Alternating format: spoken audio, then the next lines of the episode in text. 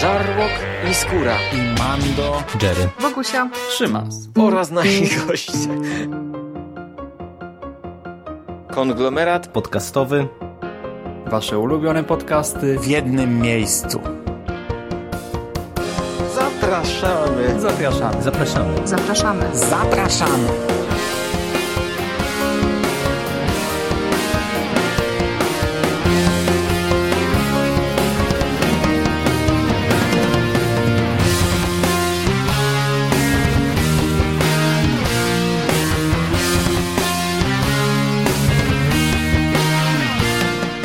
Słuchacie konglomeratu podcastowego. Ja nazywam się Rafał Siciński, jest ze mną Michał Ochnik. Cześć Michał. Cześć, cześć. I dzisiaj spotkaliśmy się, żeby omówić dla Was serial Watchmen. Pierwsze wrażenia nagrywałem z Hubertem Spandowskim i to jest takie nierozłączne mm, coś, co powinniście sobie wysłuchać razem z tym podcastem. Huberta nie ma dzisiaj z nami, dlatego że Nie Mando... przetrwał do ostatniego odcinka. Mando nie przetrwał do drugiego odcinka, jest jeszcze na, Tak? cały czas na etapie pilota, nie, Nie. zdążył tego serialu yy, nadrobić. Ale wiesz, Mando ma, kurczę, on chyba z 10 tysięcy tych seriali ogląda. Ja nie mam pojęcia, kiedy on znajduje na to czas. No właśnie, on ma czas, żeby oglądać takie, wiesz, tasiemce, ale żeby przysiąść w domu i na spokojnie obejrzeć serial, który tego właściwie wymaga, jest mu ciężej znaleźć czas. Także Mando prawdopodobnie o The Watchmen opowie w moich serialach, Znaczy w swoich serialach. To jest, tytuł brzmi moje seriale, ale to nie są moje seriale, ani to nie są seriale Sika, to są seriale. Tak. w jego serialach i tam pewnie usłyszycie jego opinię. Natomiast dzisiaj jest ze mną Michał. Michał, który miał wielkie pretensje do nas zresztą, że nagraliśmy to bez niego. Właśnie, kurczę, wiesz co, tak, tak, tak mnie pominąć. Wiesz, wiesz jak mnie serce boli teraz? Wiesz jak, wiesz jak mnie boli serce? Człowieku, ja nor- normalnie mam jutro kardiologa przez was. Przypomniałem ci, no wiesz co, to jest po prostu tak, że był moment, trzeba było to nagrać i, i szczerze mówiąc nie pomyśleliśmy, że, że moglibyśmy dokoptować ciebie, ale te pytania, które mają być zadane, zostaną zadane i będziesz miał szansę się wypowiedzieć. Mm, I tak gwoli ścisłości. Serial jest na tyle skomplikowany, że bardzo trudno będzie o nim mówić bezspoilerowo, więc Ale mamy tu na myśli zarówno spoilery do serialu, jak i spoilery do materiału źródłowego. Bo o nim też będziemy musieli mówić e, Tak. w całości. Dlatego jeśli ktoś nie czytał komiksu, to najlepiej będzie, jeśli już teraz się stąd, stąd zabierze i przeczyta i wróci, jak już będzie po lekturze. A jeżeli ktoś jeszcze nie widział serialu i czeka na naszą opinię, to po krótkim wstępie, po kilku pytaniach do Michała, powiemy w kilku zdaniach, jakie mamy mm, zdanie na temat produkcji mm, Lindelofa i przejdziemy do tej sekcji z mięsem. Także zacznę od y, tego pytania, które zadał mi Hubert. Michał, jaki masz w ogóle stosunek do strażników komiksowych? Lubisz ten komiks? Jest dla ciebie ważny? Mm, Kiedy go czytałeś pierwszy raz? Wiesz co, pierwszy raz czytałem go dość późno, bo już na studiach i słyszałem o nim wcześniej, za- zawsze robiłem sobie y, smaka na niego, ale jakoś nigdy nie było okazji, żeby go przeczytać. Jak była okazja, to jakoś nie miałem wenny. I kiedy go przeczytałem, to, to y, wiesz co, to rozgrywało się w momencie, w którym ja przechodziłem dość intensywną y, edukację komiksową, wiesz, nadrabianie tych wszystkich absolutnych klasyków, które trzeba nadrobić, te wszystkie sandbany, nie sandbany i Mhm. tak dalej. E, Na początku on mi troszkę utonął w właśnie w tym w zalewie klasyków. Ale ja z czasem zacząłem do niego powracać coraz bardziej, coraz bardziej i tak, wiesz, taka kropla drążąca skałę i w końcu się zakochałem i to jest, y, według mnie, to jest absolutnie naj, y, najściślejsza czołówka w historii tego medium i prawdopodobnie jeden z najważniejszych tekstów kultury popularnej, czy kultury w ogóle XX wieku. To, to są duże słowa, ale ja jestem w stanie y, y, je obronić. To, to jest wzgórze, na którym będę umierał. E, nie będę się z tym kłócił, bo mimo, że aż tak, taką wielką estymą nie darzę Watchmen, to jednak zdaję sobie sprawę, że to jest bardzo ważny tekst dekonstruujący pewne mity, mm, pewne zjawiska, ale jesteś na pewno o wiele bardziej obeznany niż ja i Hubert, jeżeli chodzi o ten cały beef, o ten cały konflikt na linii DC i Alan Moore. I byłbym ci zobowiązany bardzo i bym się bardzo cieszył, gdybyś mi i słuchaczom to przybliżył, bo yy, z jakiegoś tam dziwnego powodu mur się odcina od ekranizacji, mm, nie występuje w napisach, chociaż no jest jakby nie patrzeć tym, tym twórcą, tym ojcem Watchmen i tylko występuje Gibbons, więc yy, dlaczego tak jest? To jest, to jest bardzo, bardzo skomplikowane. Istnieje bardzo wiele y, czasami sprzecznych do siebie y, zeznań. Y, wiesz, ka każda opowieść ma co najmniej dwie strony. Tutaj tych stron jest dość dużo.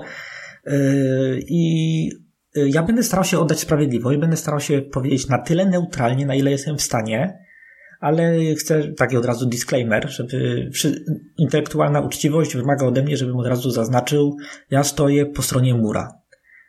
Y, od samego początku do samego końca. Jeśli ktoś się z tym nie zgadza, no okej, okay, możemy podyskutować, ale no, to jest pozycja, z której ja podchodzę do tej dy dyskusji. Y, zaczęło się od tego, że Moore stworzył dla y, DC Comics Watchmen. Moore, Moore był wschodzącą gwiazdą tego, tej bry fali brytyjskiej w mhm. komiksie amerykańskim, tej fali, która tak bardzo rozruszała ten rynek podpisał umowę na stworzenie komiksu o y, bohaterach z tego wydawnictwa, kurczę, jak ono się nazywało. Nie pamiętam. W każdym razie to było, to było IP, które y, DC przejęło niedawno. Y, tam było kilka takich, wiesz, vintage superbohaterów i mhm. oni chcieli to dać Murowi, żeby zrobił im z tego takie, wiesz, odświeżenie, taki fajny restart. Mur zaplanował historię, podesłał im. Oni popatrzyli na tę historię, powiedzieli, y, ale ty nam zabijasz część tych postaci, część nam tak zupełnie przerabiasz, że one już są niezdatne do narracyjnego użycia. Może zrobimy tak, że ty sobie zrobisz własne postacie i wydasz ten komiks. No, on, on powiedział, okej, okay, okej, okay, no dobra. Y, z tego co wiem, y, on podpisał umowę z DC Comics ze świadomością, że będzie pisał postacie licencjonowane, do których nie będzie miał Y, praw, ale y, generalnie jego umowa brzmiała w ten sposób, że prawa do komiksu, który ostatecznie stworzył, wrócą do niego, jeśli y, DC skończy już publikować, no, skończy drukować nowe egzemplarze Watchmen. Mhm. Czyli do momentu, kiedy DC wydaje komiks Watchmen, do tak, tego momentu są prawa i sprzedaje, tak, i są, to są ich prawa. E, no i Mur podszedł z takim założeniem, e, że no, będzie wydawał, DC wyda te 12 numerów, tam pewnie za dwa lata wyjdzie jakieś coś więcej i no, będzie, ten komiks będzie z powrotem jego, to będzie jego intelektualny, jego i Dave'a Gibbonsa. Musimy pamiętać, bo to jest komiks y, tego duetu, to nie jest mhm. tylko komiks Mura. No i, no i będzie mógł razem z Gibbonsem tam robić z tym komiksem, co będzie chciał. Może nawet stworzy sobie y, sequela dla DC, a może nie nie, nie wiemy, co by się stało. Problem polega, y, właśnie warto nakreślić kontekst historyczny. To było po, połowa lat 80. Wtedy y, komiksy wydawane były w zupełnie inny sposób, zupełnie inaczej działy się rzeczy, znaczy nie działy się rzeczy takie jak teraz, że wiesz, że wychodzi sześć numerów i od razu miesiąc później wydanie zbiorcze.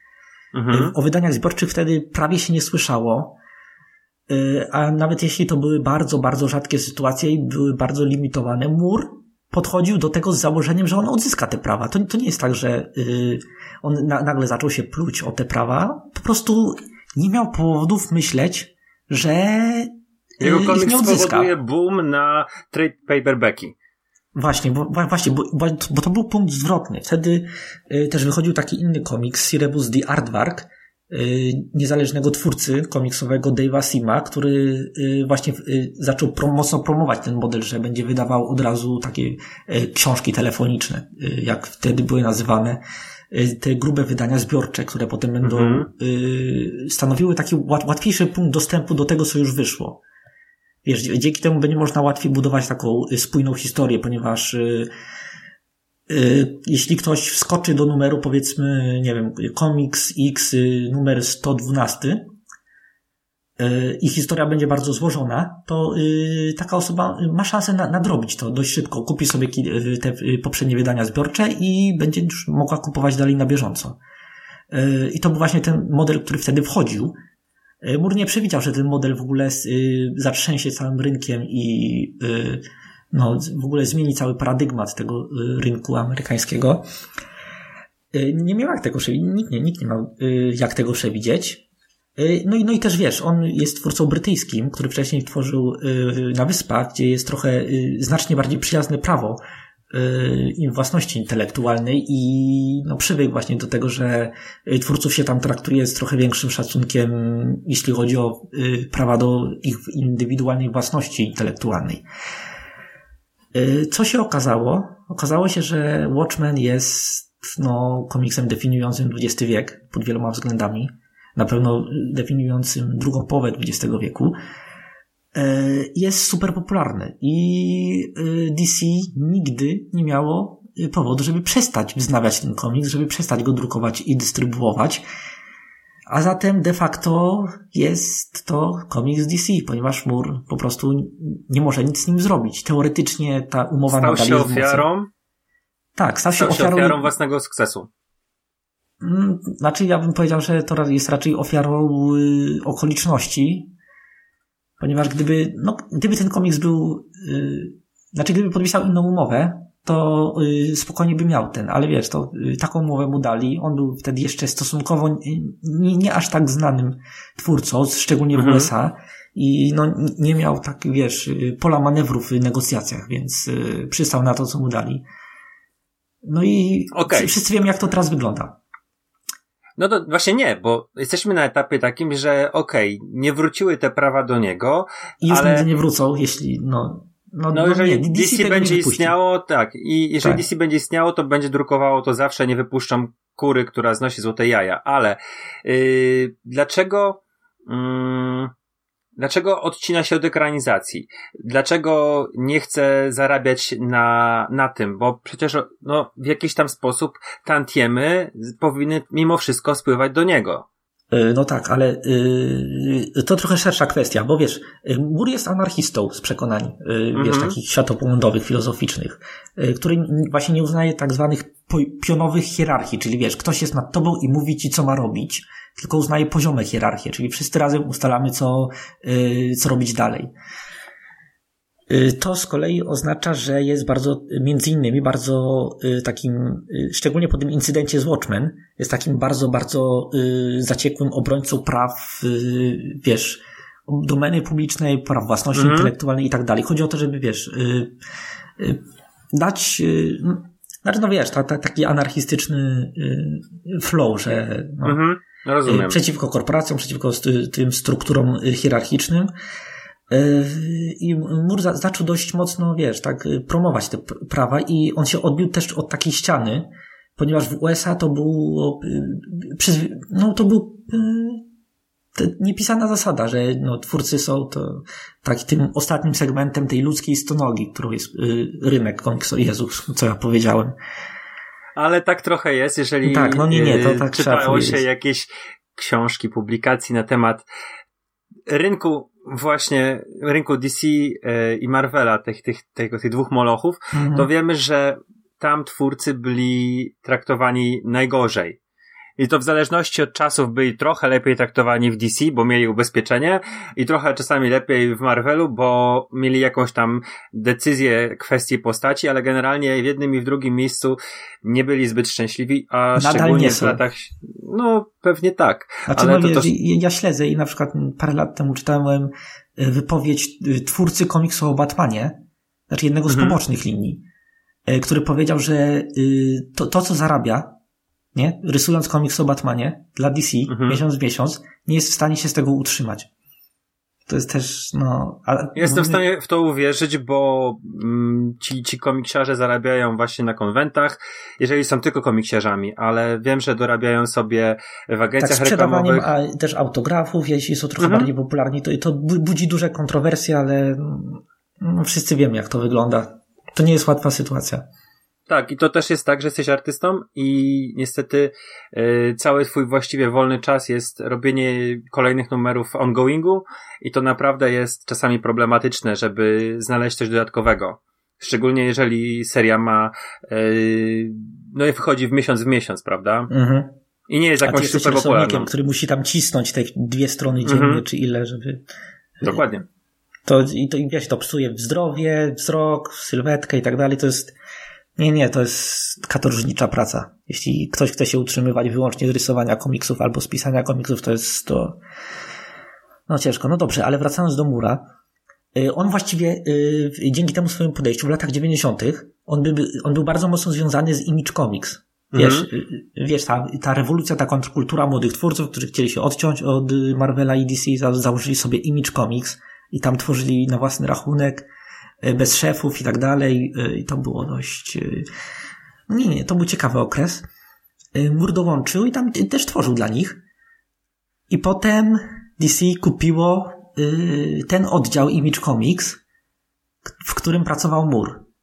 A Mur miał do nich już wtedy potężny uraz i już, już wtedy nie chciał z nimi pracować, ale wiesz, zacisnął zęby, on jest jednak profesjonalistą, on tam nie zostawi kolegów po fachu na lodzie i powiedział tam do, do DC, słuchajcie, może nie, nie wtrącajcie mi się, nie mówcie mi, co mam pisać, ja to będę tworzył, nie wchodźmy sobie w drogę i mo, może być jak jest, nie? Mhm. No i oni mu się zaczęli wtrącać, co ma pisać, czego ma nie pisać i on się wkurzył i wiesz, yy, to była ta jego kolejna trauma. Yy, tylko odbębnił wszystkie swoje zobowiązania i wiesz, wró- wrócił do swojego Northampton i tam siedzi u siebie na ganku, gdzieś w, w mieszkaniu i ciśnie te zaklęcia w stronę siedziby DC, a z drugiej strony oceanu Grant Morrison yy, tworzy yy, przeciwzaklęcia i jakieś magiczne bariery, żeby wydawnictwo mu nie spłonęło. I, i, no i tak to wygląda do dnia dzisiejszego. Okej, ale yy, nie chcę mieć nic wspólnego z Tak, tak, ekranizacjami. znaczy to wiesz, to jest, y, ten, ten rynek go y, złamał. Rozumiem. Y, Jak się czyta te wszystkie wywiady z nim, to jest, znaczy cały czas przemawia przez niego tak gorycz, że wiesz, że on, on naprawdę dużo serca w to wkładał. Wiesz, starając się tam animować te, te społeczności twórców, żeby oni walczyli o te swoje prawa, żeby tak bardziej próbować zaktywizować środowisko i to spotykało się, wiesz, no, y, sam ci przecież mówię, z czym to się cały czas spotykało. On w końcu Mhm. stał się taki bardzo zgorzkniały. y, No i teraz tylko tam. On, on już chyba jest na emeryturze, z tego co wiem. Niedawno mm, jego córka napisała takiego bardzo emocjonalnego tweeta o tym, jak e, Tak, tak, czytałem to. to wszystko złamało go, jak bardzo mm, wyczerpało. I wiesz, ja to jestem w stanie wszystko zrozumieć, bo mm, Znaczy to jest człowiek też z, z zasadami. Ty, ty pytałeś mnie, dlaczego on nie, nie, nie bierze tego swojego, y, tych swoich honorariów. mhm. I właśnie on y, niby, niby nie bierze, ale on y, do niedawna, nie wiem jak jest teraz, bo jego stosunki z Dave'em Gibbonsem chyba się ostatnio dość mocno pogorszyły, ale nie znam szczegółów. W każdym razie bardzo długo y, była taka sytuacja, że on brał, brał tę te, kasę, którą normalnie by dostał za tantiemy i dawał Dave'owi Gibbonsowi. To, to nie jest tak, że wiesz, że on zostawia na, na lodzie swojego y, współtwórcę, który no, Mhm. no Gibbons ma trochę bardziej liberalne podejście do tego, w jaki sposób y, DC traktuje Watchmen i tam okazjonalnie współpracuje z nimi, wiesz, promuje swoim nazwiskiem te różne adaptacje i ekranizacje. Y, No w każdym razie Mur nie zostawił go na lodzie. To, to nie jest tak, że on wiesz, że jest tak, bo z niego próbuje się robić takiego obrażonego na, na cały świat dziadka, który nie, nienawidzi superbohaterów i uważa swoich, y, znaczy uważa czytelników za dzieciuchy, które nie chcą dorosnąć i tak dalej. Ale to jest bardzo mocno tak, wiesz, y, karykaturalizowanie go. Mhm. To, to, po prostu no, on jest trochę złamanym człowiekiem y, i ja mu się nie dziwię po takim, no, przeszedł serię takich dość mocnych upokorzeń i wiesz, najważniejszy tekst y, nie, y, komiksowy, prawie najważniejszy tekst komiksowy XX wieku, można się kłócić oczywiście. Y, No i on nie, nie ma kontroli nad tym, co stworzył. To jest takie, no, ja nie wiem, jak ja bym zareagował w takiej sytuacji. Mhm, rozumiem.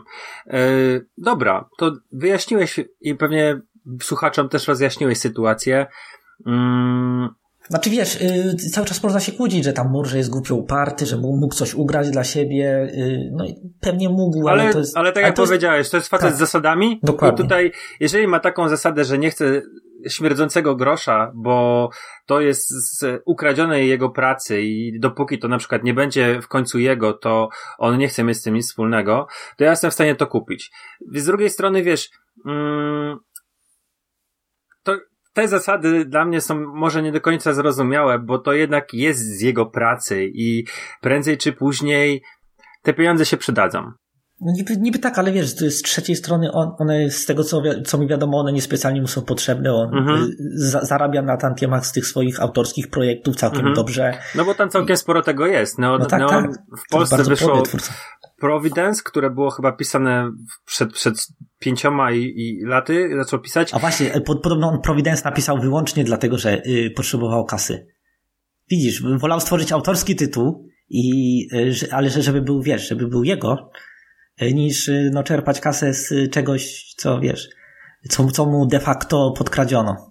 Prometea, która wychodzi teraz w Polsce, Neonomicon e, i z tego co wiem jest jakaś gigantyczna jego jeszcze mm, nie wiem, opus magnum e, Jeruzalem o jego ukochanym Northampton, tak? No. I to jest książka, nie wiem czy to jest komiks, ale przyznaję, że to jest książka Książka. na 1300 stron i to jest jedna z najważniejszych podobno e, jego prac, przynajmniej on tak sam uważa, książka z chyba 2016 roku.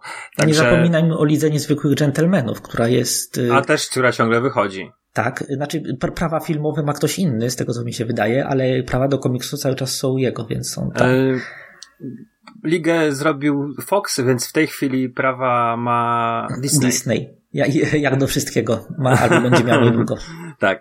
No dobra, to przechodzimy do Watchmen. Watchmen serialowy jest e, szóstą ekranizacją prozy komiksu Alana Mura. Wcześniej mieliśmy From Hell, Ligę Niezwykłych Gentlemanów, V for Vendetta, Watchmen od Zacka Snydera i animowany Batman The Killing Joke. To animacja DC, która też była w kinach, bo zazwyczaj te Mhm. animacje wychodzą tylko y, na DVD albo na, na platformach streamingowych, a ta nawet do polskich kin trafiła, więc y, wszystkie te filmy mogliśmy sobie obejrzeć w kinie i mamy pierwszą telewizyjną. Ile, ile kasy mur, znaczy ile kasy DC trzepie na tym, co mur dla nich zrobił. I to do tej pory, po, nie wiem, po 40 latach prawie. Mhm. No nie po 40, no bez przesady. Ja, ja jestem, kurczę, ja jestem trochę starszy od Watchmen, więc To- uważaj sobie. Ale ja mówię taką, taką ogólnie, nie tak, wiesz. Aha, okej, E, dobra. Nie, niekoniecznie o Watchmen. Dobra. A czekaj, czekaj, a je- jeszcze zapomniałeś wspomnieć o jednej adaptacji. Yy, serial animowany Liga Sprawiedliwości tam zaadaptował chyba yy, jedną fabułkę Mura.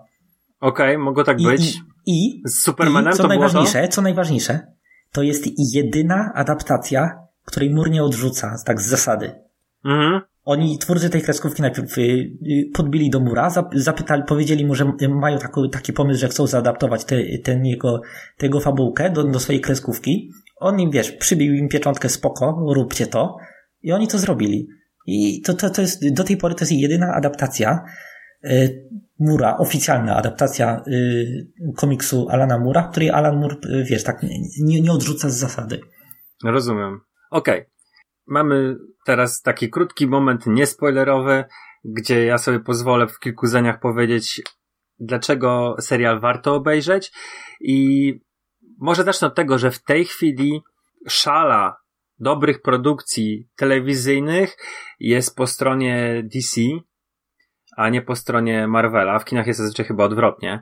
E, bo DC miało w tym roku, a właściwie nie w tym roku, DC miało w ubiegłym roku dwa bardzo dobre seriale superbohaterskie. Pierwszym było mm, Doom Patrol, a drugim właśnie było Watchmen. Z tym, że Watchmen jest yy, dziełem bardzo mocno problematycznym, jeżeli chodzi o, tak przynajmniej mnie się wydaje, o klasyfikowanie go jako produkcję superbohaterską, bo to nie w żaden sposób nie przystaje do tych wszystkich yy, dzieł, które do tej pory widzieliśmy, nawet do oryginału. Wydaje mi się, że jest tam ta, ta superbohaterskość jest bardzo umowna. Więc Czy to to, jest... wiesz, to on, on idzie kolejnami y, komiksu. To, ten komiks też był bardzo, Mhm. wiesz, wbrew tej superbohaterskiej konwencji. Ale miałeś ludzi w trykotach z pelerynkami i tak dalej. No tutaj też Yy, masz. Ale tak naprawdę to tutaj mogliby nie mieć strojów superbohaterskich, mogliby mieć kominiarki i stroje No, SWAT. wiesz, no, y, Rorschach też mógł mieć kominiarkę zwykłą i też ten. Natomiast jeżeli chodzi o samą konstrukcję, mamy tutaj do czynienia z rzeczą, która jest taką bardzo fajną, szkatułkową e, opowieścią. Z jednej opowieści wynika druga, z innej opowieści wynika trzecia. Jest to scenariuszowo bardzo fajnie skonstruowana historia, która przez te kolejne siedem odcinków w nawarsja pytania daje trochę odpowiedzi, ale zostawia jakieś furteczki, zostawia otwarte drzwi, przez które możemy sobie zajrzeć, pomyśleć. Fantastycznie ogląda się to tydzień po tygodniu, kiedy mamy ten czas, żeby nad każdym odcinkiem się zastanowić, mm, co właściwie twórcy nam pokazali, zastanowić się nad światem przedstawionym w serialu i przede wszystkim pomyśleć o tych bohaterach, bo bohaterami ten, ten serial stoi bardzo mocno. E, właściwie to oni, ich historie są tutaj głównym takim paliwem dla, dla całości. I tak bezspoilerowo już kończąc, wydaje mi się, że jeżeli ktoś lubi trochę bardziej ambitną rozrywkę, trochę bardziej może nie kryminalną, ale taką y, historię pełną zagwozdek, y, jakichś takich nieoczywistych rozwiązań, y, zabawy z retro sci-fi, science fiction, mm, z jakimiś historiami alternatywnymi, to tutaj znajdzie właśnie dużo dla siebie. Poza tym serial jest bardzo mocno zaangażo- zaangażowany społecznie i to też moim zdaniem w czasach, kiedy yy, no jest tyle niepokojów na świecie, tyle konfliktów na tle rasowym, na... jest bardzo aktualny i wydaje mi się, że też bardzo potrzebny. Także ja szczerze polecam rzecz na pewno top 5, jeżeli chodzi o seriale poprzedniej dekady dla mnie. Znaczy ja mam trochę bardziej stonowaną opinię, ale e, nie zrozumcie mnie źle, ten serial naprawdę jest bardzo, bardzo dobry i naprawdę e, mimo wszystko powinniście go obejrzeć.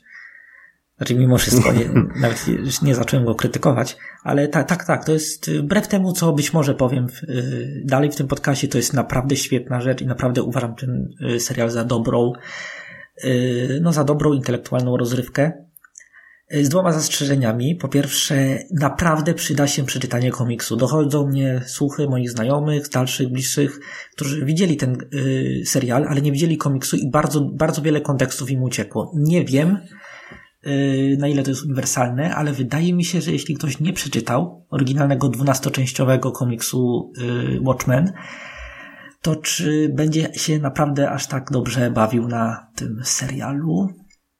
Znaczy, na pewno on ma jakąś indywidualną wartość, ale znaczy, no, każdemu polecam Watchmen, niezależnie od czegokolwiek. Watchmen Comics. Watchmen serial po przeczytaniu komiksu. A, trochę zamęciłem. No dobra, yy, miałem dwa zastrzeżenia. Jakie było moje drugie zastrzeżenie? Ja myślę, że wiesz, może? Yy, powiesz, że jeżeli chodzi o mm, kontynuowanie wątków, to momentami jest nierówny i yy, coś robi bardzo dobrze, by później za chwilę coś bardzo robić źle i zaprzeczać temu materiałowi wyjściowemu. Znaczy to, to, to swoją drogą, yy, a, ale przypomniałem sobie, jak, jakie, jaka jest moja, moje drugie yy, nadmienienie, że finał jest stosunkowo rozczarowujący w porównaniu do wcześniejszych mm -hmm. odcinków. Przynajmniej według okay. mnie. I tyle. Jeśli ktoś chce znać naszą opinię, taką wstępną, bez spoilerowo, to myślę, że to jest dobry moment na zatrzymanie Też tak uważam. No i do, przejdźmy do mięsa, do dania głównego, czyli porozmawiajmy sobie o spoilerowo o Watchmen. Wspomniałem o tych twoich zarzutach właśnie co do nieścisłości, jakie ma serial w porównaniu z komiksem, bo mimo wszystko, e, Lindelof stworzył świat, który wydaje mi się świetnie rozwija i kontynuuje mm, idee, wątki, historie znane nam z komiksu.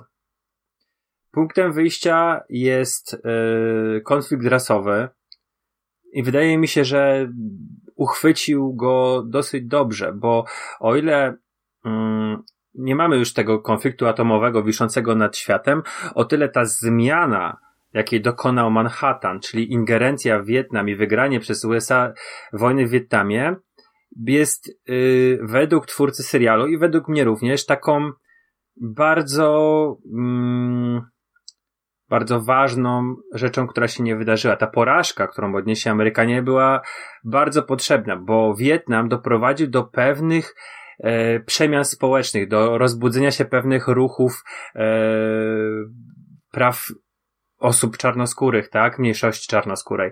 E, gdzieś te wszystkie bunty na, na uniwersytetach, ten, to odejście od tego, takiej, takiej polityki twardogłowej.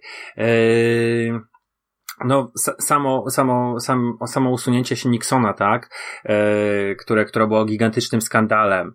Mm, wydaje mi się, że to wszystko, te, te, te takie ruchy dziennikarskie, które wyśledziły cała afera Watergate, była mm, rzeczami, które pozwoliły Ameryce się w jakiś tam sposób obudzić i ruszyć do przemian, do, e, do tego, co, co mieliśmy właśnie w ostatniej, w ostatniej dekadzie, czyli e, czarnoskórego prezydenta, mm, czarnoskórych, e, którzy spiastują najważniejsze, wiesz, urzędy w państwie, Mhm. Tamten świat, Watchmen, został tego pozbawiony i w momencie, kiedy prezydentem zostaje Robert Redford, nawiązanie też do komiksu, bo tam było wspomniane, że Redford będzie próbował się kandydować, e, Redford musi, musi wymyślić mechanizm, żeby oddać sprawiedliwość czarnym, która, która budzi w ogóle, wiesz, jakieś skrajne emocje po jednej stronie mm, tych, tych, wiesz, takich nacjonalistów, tych konserwatystów, którzy uważają, że, ale mhm. jak to? Dlaczego? Po prostu tak, wiesz, było wszystko, było wszystko dobrze i nagle dlaczego mamy im cokolwiek oddawać?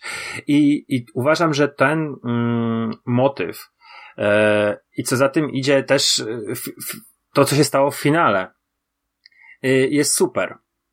Uważam, że ten pomysł był genialny. Naprawdę to jest dla mnie e, ma tutaj, tutaj szapoba dla, dla, dla Lindelofa, bo wymyślił to świetnie. Zgadzam się. Znaczy, generalnie y, to jest fajna wizja alternatywnej przyszłości, która mogłaby nastąpić, gdyby nastąpiły wydarzenia z, y, no, z Watchmen oryginalnego komiksu. Y, pod, podoba mi się taki y, fajny world building, bo tam jest też dużo tych rzeczy, o których w komiksie było tylko napomknięte, y, a które tutaj znalazły takie swoje logiczne rozwinięcie. Na przykład te, ta, ta dziwna nierównowaga, jeśli chodzi o technologię względem naszego 2019 mhm. roku która jest też wytłumaczona tym, że z jednej strony dr Manhattan tam bardzo mocno podkręcił ten rozwój technologiczny, ale z drugiej strony ten rozwój był również Y, paradoksalnie przyhamowany w niektórych y, aspektach, bo ludzie y, stali się po całym tym kryzysie z komiksu nieufni w stosunku do wynalazków doktora Manhattana. Więc z jednej strony mamy też w takich w budowlach pożytku publicznego i korporacjach to około supertechnologie, ale generalnie na ulicach się tego nie widzi. To są takie malutkie szczegóły. Ich jest bardzo dużo w tym serialu, które mi właśnie pokazują, że no twórcy naprawdę przeczytali ten komiks i próbowali bardzo się pasować w te y, poszlaki, które zostawił pod koniec. Super, to mi się akurat podoba. I to też jest fajne, że dziennik Roszacha trafia na taki właśnie podatny grunt tych, e, tych white trash powiedzmy. Niekoniecznie to musiał, musieli być white trash w latach 80. To mogła być nawet klasa średnia, której zabrano przywilei. Teraz wiesz, y, są, są wielce pokrzywdzeni, mieszkają na e, peryferiach w jakichś takich, mam, Zresztą podejrzewam, że obecnie White Trash mieszkają w, samych, w podobnych osiedlach kemperów, ale Gdzieś wydaje mi się, że to trafiło właśnie ta, ta, ta kawaleria, mm, która, która sobie wymyśliła go jako symbol. Była idealnym gruntem na te wszystkie teorie spiskowe, na to wszystko, które, co, co, co, to w tym dzienniku się znalazło. Yy, I tutaj mój jest pierwsze zastrzeżenie. Bo gdyby był sam dziennik, mhm. i te teorie spiskowe Roszacha, które, yy, wiesz, są albo prawdziwe, albo nieprawdziwe, albo są wytworem, wiesz, y, jego pokręconej głowy, tej, tej, tej takiej galopującej logiki. No on, on na, nawet w swoich najlepszych momentach nigdy nie był wiarygodnym źródłem. To bym miał, nie miał z tym problemu, ale dostajemy w odcinku bodajże piątym yy, historii, to jest piąty odcinek, tak, to jest origin yy, historii Looking Glassa. Yy, pokazano pierwszy raz nagranie Adriana Wojta, czyli Ozymandiasza, na którym on opowiada e, Redfordowi, że to jest wszystko jego plan, że on wymyślił wielkiego potwora z kosmosu, który spadnie, umrze, wyeksploduje, yy, zginie tam 4 miliony ludzi. I on się do tego wszystkiego przyznaje. A to nie jest Ozymandiasz, tak jak wspomniałeś na swoim fanpage'u. On wymordował wszystkich naukowców, pili szampana, ich zdezintegrował. Jest to facet, który nie pozwoliłby sobie na coś takiego. Przynajmniej yy, jego, jego chęć bycia zauważonym, docenionym, wielbionym, e, ubóstwianym. Nie, wydaje mi się, że nie tłumaczy tego zachowania, że on nagrywa na jakimś pieprzonym VHS-ie e, przemówienie do prezydenta, bo Ozymandiasz był na takim poziomie, mm, życia, że jestem pewien, jestem święcie przekonany, że mógłby sobie załatwić spotkanie z prezydentem na 15 minut, na którym mógłby mu na ucho powiedzieć Hail Hydra. No dokładnie tak. Znaczy to jest też, to jest według mnie powtarzający się motyw, jeśli chodzi o wady tego serialu, że on naprawdę świetnie łapie takie ogólne y, motywy y, oryginalnego komiksu. Mhm Watchmen, wiesz, ten, ja, ja bardzo ten chwalę ten serial za to, że on y, zrozumiał o co chodzi Murowi w tym głównym temacie, jednym z głównych tematów przewodnich, czyli to, że życie jest taką y, jednocześnie farsą i tragedią. Że wiesz, że y, to, to się cały czas powtarza w tym komiksie. Na przykład y, pamiętasz ten dowcip, jaki Oroszak opowiedział swojemu terapeucie? Nie. o tym yy, A, okej, okej, okay, ale kojarzę, że było, nie pamiętam jaki był ym, puenta, jaka była tego, tego, tego... Puenta? Puenta była, że ależ panie doktorze, to ja Aha. jestem Baliaci. może opowiem ten dowcip, bo ktoś może nie znać. Do terapeuty przychodzi zrozpaczony człowiek, który mówi, że jestem strasznie na, na krawędzi, jestem, yy, z, mam depresję, jest mi źle na duszy, nie, nie mam pojęcia co robić. Terapeuta mówi mu, Wie pan co, niech pan sobie pójdzie do, y, y, do cyrku. Tam jest, y, właśnie cyrk przyjechał do miasta. Tam jest taki świetny numer wykonywany przez klauna Baliaciego.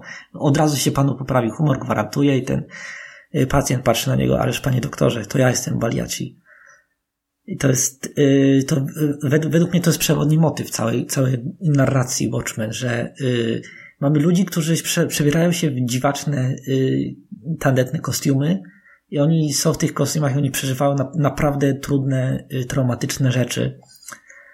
Y, I to cały czas powraca w bardzo wielu różnych y, wątkach, napomknięciach w całym komiksie, jak Oldman mówił jedwabnej zjawie, jak na ich pierwszej randce, jak śmiali się kiedyś, że jak Roszak zrzucił kogoś z czwartego piętra i oni sami siebie byli takim, nie mogli przestać się śmiać, a jednocześnie sami byli y, zaszokowani tym, że się z tego śmieją. No, zażenowani że... chyba jednocześnie, tak, nie? Tak, dokładnie.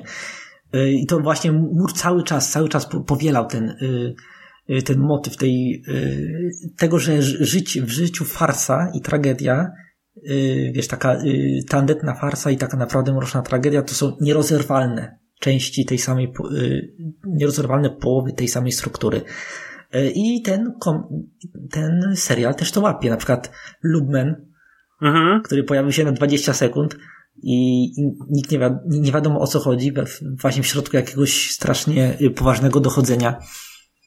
Y, to, to też jest w tym e, serialu. Bardzo wiele y, tego typu rzeczy i to mi się bardzo mi podobało.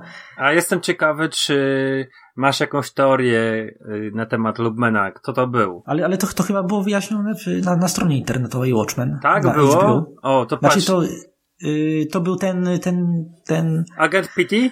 Tak, agent Pity, no właśnie. Właśnie ja byłem, mm, w momencie, kiedy nie był wyjaśniony to w serialu, to domyślałem się, że to może być on, bo on był taki zafiksowany na punkcie mhm. Watchmenów, nie? Więc tak sądziłem, że to może być on, który po prostu w wolnej chwili postanowił ubrać kostium, ale jest to scena naprawdę taka what the fuck spowodująca, bo wy, wyrwany zupełnie z kontekstu, wyrwany zupełnie z tego poważnego dochodzenia facet w lateksie, nie? No to, to, to, jest, to jest w duchu Watchmen. W duchu Watchmen wydaje mi się najlepiej stworzona postać to jest Wade Tillman, czyli The Looking Glass. E, w roli Tim Blake Nelson się wciela i uważam, że to jest e, to jest ten, ten taki balansujący na, na granicy postaci tragicznej i komicznej jednocześnie. E, no tak, tak. Złamanej przez to, to, to, co go spotkało przez, właśnie w E, w trakcie ataku na Nowy Jork, to, no to jest dość znaczące. Tak, i on jeszcze tam. Pamiętasz jego origin story? Tak, tak, ale wiesz, on jeszcze był już podczas tego ataku, tuż przed tym atakiem, czy to, to on już był w jakimś sekciarskim e, Mhm. ugru- ugrupowaniu religijnym, które em, już, już tam widać, że był jednostką w jakiś tam sposób, no nie wiem, która jest nagięta do, do pewnego sposobu myślenia i w momencie, kiedy on jest pokazany jako już postać obecnie, to też jest, wiesz, taka, no, z jednej strony sobie zdaję sprawę, że y, to, co robi, to może nie ma sensu, mm, ale jednak kontynuuje to, nie? Wiesz, wiesz o co chodzi? On zabiera ten, ten alarm na sam końcu. Z z tej, tego. Mimo, że wie, że to wszystko jest ściema, to on to zabiera yy, i tak jakoś, nie wiem, tak jak powiedziałeś mi yy, właśnie o tej, o tej farsie i, i, to, to, i tragedii, to tak strasznie myślę o, o, o Tillmanie, bo mm, inne postaci są, nie są takie. Może Wade, Adrian Voigt, czy Wade, Mhm. e, w tą Ozymandiasz. Ozymandiasz, w tą stronę się też wpisuje, ale, mm, ale jeżeli chodzi o Angelę Abar, czy e, jakoś tego nie odczuwam, tej, tej myśli przewodniej, o której mówisz. Znaczy, znaczy to wiesz, to jest też tak raczej jeden z tematów przewodnich, Mhm. to nie jest, no nie jest jedyny temat. Według, według mnie to jest jeden z głównych tematów, ale wiesz, Watchmen jest y, ta, takim dziełem, że można z miliona perspektyw go analizować i z miliona perspektyw dostanie się różne, równie ciekawe konteksty, więc y, no. Okej, ale wspomniałem o Angeli, mm, Mhm. to porozmawiajmy sobie o niej i o jej mężu Kalu, który no jest... Hmm, hmm, hmm. doktorem Manhattanem. No właśnie. Pamiętaj, spoilerujemy. No właśnie, i jak ty na to patrzysz? Czy tobie się to rozwiązanie podobało? Czy podobało ci się y, zamienienie osoby, która przeżyła, mm, no jakby nie patrzeć Holokaust? Może nie przeżyła Holokaustu w Europie, ale uciekła z Europy, która była dotknięta Holokaustem, reprezentuje mm, mniejszość w Stanach Zjednoczonych żydowską, która, którą dotknęło taka właśnie katastrofa Holokaustu, która zmienia się w Manhattana i niby jest porównywany do Boga. I tutaj to właśnie jest to takie, to, to takie połączone, nie? że osoba pochodzenia żydowskiego jest, ma moce boskie. I tutaj on, Ale, ale wiesz co, to, to jest też nawiązanie do tego, że y, twórcy komiksu amerykańskiego, mhm, wiesz, Jack Kirby, Stan Lee i tak dalej, ci dziadkowie komiksu, czy w ogóle stworzyli, oni też byli uchodźcami z Europy, uciekającymi przed Holokaustem w podobnym wieku i właśnie to, y, myślę, że to jest takie kolejne nawiązanie do tej mitologii komiksu amerykańskiego, Aha. którą dekonstruuje y, Watchmen. Że y, mur właśnie, że no, Bogiem w świecie komiksów jest taka osoba jak Stan Lee, jak Jack Kirby, o, o takiej historii, o takim backgroundzie. mhm, rozumiem. No okej, ale tutaj mamy, mm, tak, Tutaj przekonstruowano go. Tak, przekonstruowano. Tutaj mamy taką, powiedzmy, taki bagaż, yy, zamieniony na bagaż, no, jakby nie patrzeć takiego rasistowskiego, yy, narodowościowego upodlenia, tak? Yy, jakiego doznawali czarnoskórzy w Ameryce, yy, no bo mieliśmy niewolnictwo, segregację rasową, no, i tutaj mamy yy, czarnoskórego Boga. Podobało Tak. Ci ten zabieg, czy, czy uważasz, że był raczej nietrafiony? Ja mam mieszane uczucia w stosunku do tego. Część mi się podoba w tym sensie, że wi- widzę, co twórcy chcieli zrobić w tym, y, w tym serialu, że wiesz, że tutaj, y, że Bóg jest czarnoskóry i że rasiści chcą go zabić. Mhm. Y, to- No to, to, to jest ta, takie trochę młotkowane, nie? Bo patologiczne, ale to y, no, do pewnego stopnia działa. A czy to jest znak równości? Czy tam jest postawiony w tym, tutaj jest znak równości? Czy można tak powiedzieć, że yy, Lindelof stawia znak równości między mm, segregacją rasową w USA i, i tym wszystkim, co spotkało mniejszość czarnoskórą, a ludnością żydowską, którą spotkał no, tragedia Holokaustu w Europie w latach 40. i 30. Według mnie nie powinno się stawiać takiego znaku równości, choć oba te, y, obie te dyskryminacje były wielkimi tragediami, to każda z nich była tragedią na swój sposób y, i za każdą z nich ciągnie się trochę inny sznur konsekwencji. Mhm. Y, Czy robi to twórca serialu? Nie- zawsze boję się wymawiać jego nazwisko. Lindelof. Mhm. Ja nie czy wiem, czy ja to Lindelof dobrze robię, ale, ale no dobra, tak ja no, wymawiam. najwyżej obaj się mylimy. E, Czy Lindelof to tutaj robi? Ja myślę, że to jest, jeśli już to jest konsek- nieświadoma konsekwencja tego, co próbuje robić, czyli że próbuje dopasować te postacie z mitologii Mura, Mhm. e, te, które stworzył Mur, do tego, co on sam chce powiedzieć. I wiesz, i to czasami trzeszczy. I według mnie tu w tym momencie właśnie trochę trzeszczy, ponieważ no to, to że jest, y, to to, że y, doktor Manhattan y, oryginalnie był właśnie białą osobą żydowskiego pochodzenia, która uciekła przed Holokaustem do Ameryki ze swoim ojcem i przekonstruowywanie go w taki sposób, w jaki robi to scenariusz serialu, trochę nie, założę się, że nieintencjonalnie, ale jednak trochę wymazuje tę jego jedną identyfikację mniejszościową, zastępuje inną. Mhm. To, jest, to się dzieje właśnie, y, opowiadanie o rasizmie y, dzieje się kosztem takiego trochę wymazywania opowiadania o antysemityzmie. Więc, znaczy może, może nie opowiadanie o antysemityzmie, tylko opowiadanie o y, pewnym y, postrzeganiu boskości poprzez właśnie taką y, talmudyczną y, żydowską tradycję. Nie, Mhm. nie jestem pewien, czy udaje mi się to jakoś rozsądnie tłumaczyć. Ja, ja rozumiem. Nie wiem, czy słuchacze, ale to będą mogli dopytać w komentarzach ewentualnie. A powiedz mi, wiesz co, ja niosłem takie wrażenie oglądając Watchmen, że jednak mimo wszystko e, Doktor Manhattan z komiksu i Doktor Manhattan mm, z telewizji y, to były chyba jednak dosyć różne postaci. To znaczy, nie za bardzo rozumiem, mm, chyba że to właśnie miłość spowodowała, ale nie za bardzo rozumiem tego przejścia między jednym Manhattanem a drugim. Manhattan w komiksie był znudzony. On był. Znaczy może nie znudzony, co wyalienowany. Ale on był Kompletnie. też znudzony, już był, wiesz, on nie zauważał na Ziemi nic godnego chyba uwagi za bardzo.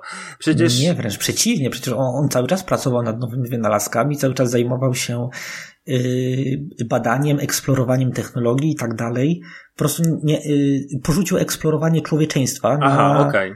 yy, znaczy, to jest moja interpretacja. Oczywiście, jeśli masz swoją, to chętnie jej wysłucham.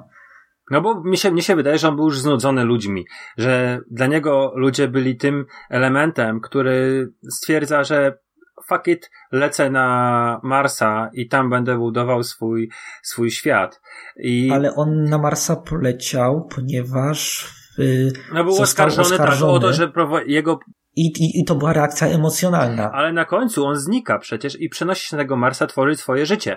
Mówię o, o już o samej końcówce, gdzie e, po, po tym jak zezintegrował Roszacha i on, on odchodzi, dla mnie się wydaje, że on jest tak rozgoryczony ludźmi, tak, e, tak jest... Ale nie, nie, czekaj, czekaj, chyba będziemy się trochę nie zgadzać, Mhm. bo ty, mu- jeśli ty mówisz teraz o tym y, doktorze Manhattan z samego finału komiksu, który już przeszedł całą tę drogę komiks, w komiksie, tak? No tak naprawdę to mówię, mogę też mówić o każdym Manhattanie, bo wiesz, on, on nie postrzega linearnie czasu, więc to mogę mówić o Ale każdym. jest, ale na niego ma wpływ No tak, linearny tak, czas, wiem. nawet jeśli on postrzega go inaczej. Mhm. Jeśli y, y, ja nie postrzegam dwuwymiaru, bo jestem istotą trójwymiarową, to, to nie znaczy, że dwuwymiar na mnie nie działa. Wiem, dobrze, mów, bo to, inaczej Nie, to widzisz. Właśnie, właśnie chodzi, chodzi mi o, znaczy wiesz, to, to, to jest in- interpretacja tekstu kultury, to jest, niezgadzanie się jest w tym wszystkim najfajniejsze dla mnie. No dobra, według mnie, yy, doktor Manhattan przeszedł w całym komiksie pewną bardzo pozytywną przemianę, ponieważ yy, wszystko, co się wokół niego wydarzyło, on nie chciał brać udziału w tym, yy, wiesz, w tych wydarzeniach, y, nawarstwianiu się zimnej wojny, ponieważ on z czasem robi się coraz bardziej zdystansowany do ludzkości, ponieważ wiedział, co, co się stanie. Wiesz, cały czas miał, y, jak sam mówiłeś, on istnieje trochę poza czasem i y, wie, co się stanie, wie- co kto powie, wie, jakie będą reakcje. I dlatego on ma to wszystko gdzieś, bo nie ma poczucia, że ma sprawczość. I w fin- finale komiksu on przechodzi przemianę, ponieważ widzi, że y, ludzie, że chociaż y, wydarzenia są, y, kolejne punkty w przyszłości są y, ustalone, ale drogi od jednego punktu do drugiego są kompletnie chaotyczne i nieprzewidywalne i fascynujące same w sobie. Y, Ta, naj, największym przykładem było no, powstanie Jedwabna Zjawa druga, jak miała na imię. Laurie Blake. Mm, Przyczyny właśnie poczęcia Lori, one są kompletnie wbrew y, jakiemukolwiek rozsądkowi. Mhm. Dawna ofiara gwałtu wraca do y, swojego oprawcy, tak? Tak. I dlaczego, skoro to y, jest kompletnie bez sensu? No właśnie, to jest kompletnie bez sensu i to jest coś nowego, coś tego, czego Manhattan jeszcze nie rozumie, co y, pokazuje mu, że no ta, to człowieczeństwo jest tak naprawdę takim wielkim ogrodem. I y, to, że on widzi, gdzie rosną różne kwiaty, nie znaczy, że rozumie każdy kwiat. Y, Wiesz, kiedy się zamykają płatki, kiedy się otwierają i tak dalej. Mhm.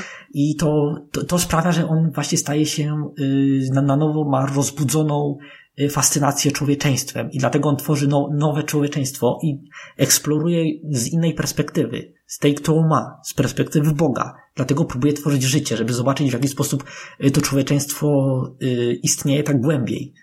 I to, to jest doktor Manhattan z samego końca komiksu, według mnie. Okej. Rozumiem. Ja to trochę inaczej odebrałem, ale Mów, mów. no tak jak powiedziałem, wydawało mi się, że doktor Manhattan jest po prostu już zmęczony ludźmi, tym wszystkim, co się stało.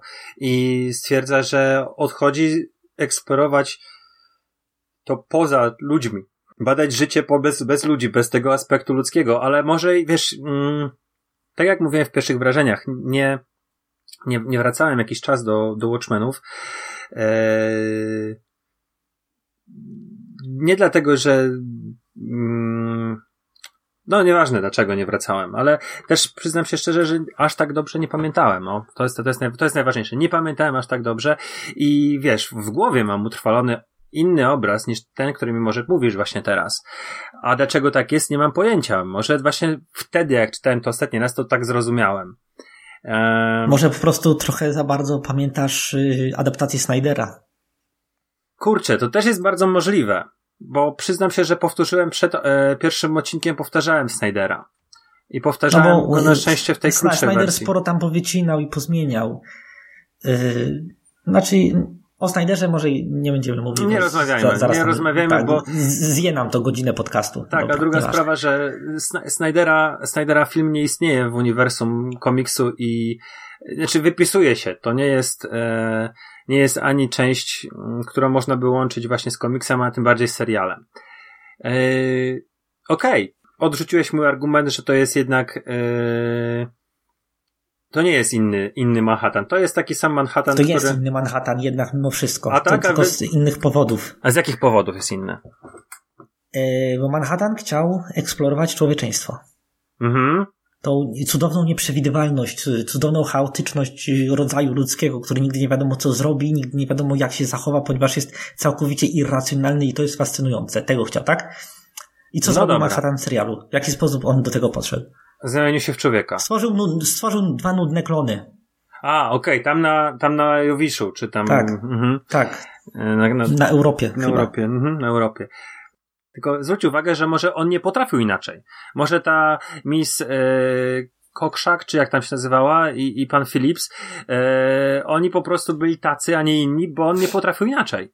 Mm, Wiesz co, jeśli tak, jeśli tak mówisz, to to jest, y, absolutnie to jest bardzo y, walidna, to jest bardzo prawdopodobna interpretacja jestem skłonny za nią podążyć, ale jeśli tak, to według mnie Lindelof powinien to zasygnalizować. Bo mi się wydaje, że niespecjalnie to zrobił. A nie sygnalizuje całym postępowaniem e, Wojt- Wojta, Wojta e, Ozymandiasza, czyli wiesz, on jest tak tam, przebywa ileś tam lat na tej, na tej, na tej, na tej planecie, na tym księżycu, tak? Po tym całym ekosystemie jest po prostu tak wkurzony, tak zirytowany, że po prostu te klony non-stop zabija, bo one są po prostu tak, no, płaskie. Mm, I to ta frustracja bijąca właśnie od Wojta jest właśnie Znaczy, y, na to y, wszystko? Wiesz co, przy, przyznam, że ja przyznam, że to trochę mi się to nie klei i chętnie bym wysłuchał twojej optyki na ten temat. No ale nie mam żadnej apteki, po prostu teraz tak, tak, tak, Nie, nie, ale tego nie- podchodzę na, na, na, na, na, na szybko, bo Mhm. nie zastanawiałem się nad tym. Mm, no bo dobra, on chciał to eksplorować, nie udało mu się to, stwierdził, że to Ale wszystko właśnie, jest, y, i wraca na on ziemię. zrobił? O, o, mhm. Przeniósł, przeniósł Wojda, Dla, dlaczego nie próbuje eksplorować tego dalej? Bo no, no dobra, stworzył dwa klony. a może nie potrafi, nie tego może jednak, Adama i Ewę. może jednak to jest kolejny cholera fałszywy Bóg i on ma ograniczone moce i e, może właśnie brak jakichś takich e, e, życiowych, nie wiem, nie, nie doświadczeń, ale emocji, które się wiążą z kochaniem, z przeżywaniem, e, których on, których, o których on jest odcięty w jakiś tam sposób, a przynajmniej tak Ale on nie jest sprzedają. odcięty, on, on przeżywa. y, Choćby te, ta jego ucieczka na Marsa w oryginalnym komiksie, kiedy on jest. y, Przecież to jest reakcja emocjonalna. To, to, nie, Mhm. to nie jest racjonalna y, y, reakcja tego superboga. Tylko wiesz, gdy on został skonfrontowany z tą swoją poprzednią partnerką, która y, umiera na raka, to była przecież y, y, reakcja ucieczki, bardzo tak, emocjonalna ale- i ra- Ale wiesz, ale jego ograniczenie wynikające z tego, że jest tylko tyle przeżył, tyle tylko odczuł, powoduje, że może tylko stworzyć właśnie takie dwa klony. A to, że one są jednak Nie. są- są identyczne, a nie różnią się niczym, tego. to, to, to, to jest po prostu kwestia taka, chyba że cały proces, który on wymyślił jest niedoskonały, że on może potrafi stworzyć życie, ale nie potrafi stworzyć duszy. Może to jest właśnie ta sugestia, że tam oprócz tego musi być jakiś pierwiastek ponad nim. Ale nie bardzo rozumiem, czemu on porzucił ten swój projekt, żeby wrócić i wziąć ślub z y, ludzką kobietą z powrotem na Okej, ziemię. dlatego też ja się nie rozumiem. Dlaczego właśnie Angela Abar? Może to już... Właśnie, jak jest... Jeżeli jesteś w tym momencie yy, pod ręką, to wytłumacz mi, jak jest, jak jest mm, postrzegany czas przez Manhattana, bo to też jest ważne. Czy on widzi całą przyszłość? Czy on widzi tylko jakąś jedną wersję przyszłości? Czy na tą przyszłość można w jakikolwiek wpłynąć sposób? Czy on ma w ogóle jakikolwiek wpływ na tą swoją przyszłość? Czy po prostu to wie, że się to wydarzy i on podąża po tym jak po sznurku? Bo to też jest e, ciekawe, bo, bo, bo to by sugerowało, że mm, on widzi przyszłość, e, ale widzi przyszłość decyduje o niej, prawda, jednocześnie. Nie wiem. A ty, Ja właśnie tego za bardzo nie rozumiem, bo nie, nie, ja wiesz- nie, nie pytam, czy ty myślisz, jak ty myślisz, ja się pytam, czy ty masz kontrolę nad tym, jak się zachowasz, czy po prostu to, jak się zachowasz, jest rezultatem wszystkiego, co cię spotkało i wszystkich warunków wo- wokół ciebie, na które tylko reagujesz. no bo on nie postrzega, Nie wiesz. nie, bo ja nie, nie postrzegam Nie wiesz, bo nie znasz przyszłości, a Manhattan zna przyszłość. I nie, nie, nie mam pojęcia, chyba ani Moore, ani Lindelof tego nie poruszali. Nie poruszali żadnego tematu, czy on chciałby próbować zmienić to, co zobaczy. Mhm. Może, może próbował i to właśnie te próby zmian sprawiały, że jednak ta przyszłość się działa i tak naprawdę on. A może ten Wietnam jest takim, taką, taką właśnie jego je- taka największa mm, ingerencja w świat, czyli pomoc Amerykanom w wygrania wojny w Wietnamie, która doprowadziła do pewnych, a nie innych, yy, do takiego ciągu wydarzeń, spowodowała, że on stwierdził, że jednak nie będzie angażował się w to. Mm, Czy są jakieś takie mocniejsze przesłanki? Bo ja szczerze mówiąc nie przypominam sobie. Ja Być może nie. są, tylko po prostu ni- nic mi nie przychodzi do głowy. No nie, ten Wietnam jest, jakby nie patrzeć, wiele, wiele razy zasugerowany jako bardzo ważna y, rzecz. No jakby nie patrzeć, zaczyna się ten odcinek ósmy e, w Wietnamie, tak? On mógłby się zacząć naprawdę wszędzie.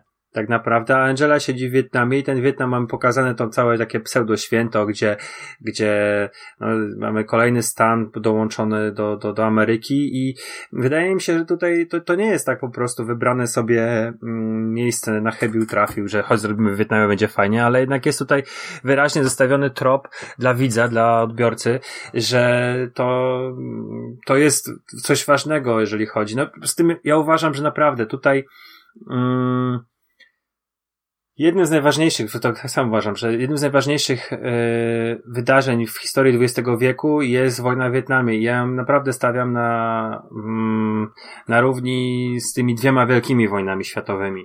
I wydaje mi się, że tutaj tak samo twórcy podeszli do tego, że, że, że y, gdzieś ten Wietnam ukształtował Amerykę obecną, a przynajmniej mm, obudził pewne, pewne przemiany. I dlatego tutaj cały czas wracam do tego Wietnamu. I, i kolejny raz gdzieś tam próbuję go wepchnąć, może na siłę, może to nie jest celne, ale mm, no zwróć uwagę, że to jest tak naprawdę jedyny taki, który mamy dowód, że on się w jakiś tam większy sposób zaangażował, że był w tym Wietnamie, powiększył się do, do, do gigantycznych rozmiarów, yy, dezintegrował yy, Wietnamczyków, a nigdy później się jakoś tak specjalnie nie zaangażował, bo widzimy... Znaczy on się angażował bardzo mocno, ale w trochę mniej takie spektakularne y, sposoby.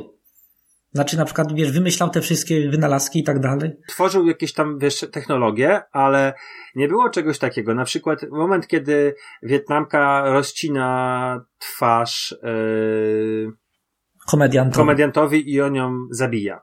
Mógłby zareagować. Stał tam. No, no nawet komediant mu tam to Wy, wy, wypomina Twarz. mu, prawda? Tak, wypomina mu to. Że jesteś taki wszechmocny, mogłeś zareagować, mogłeś zmienić e, ten karabin czy tam pistolet w, w kwiatka, nie?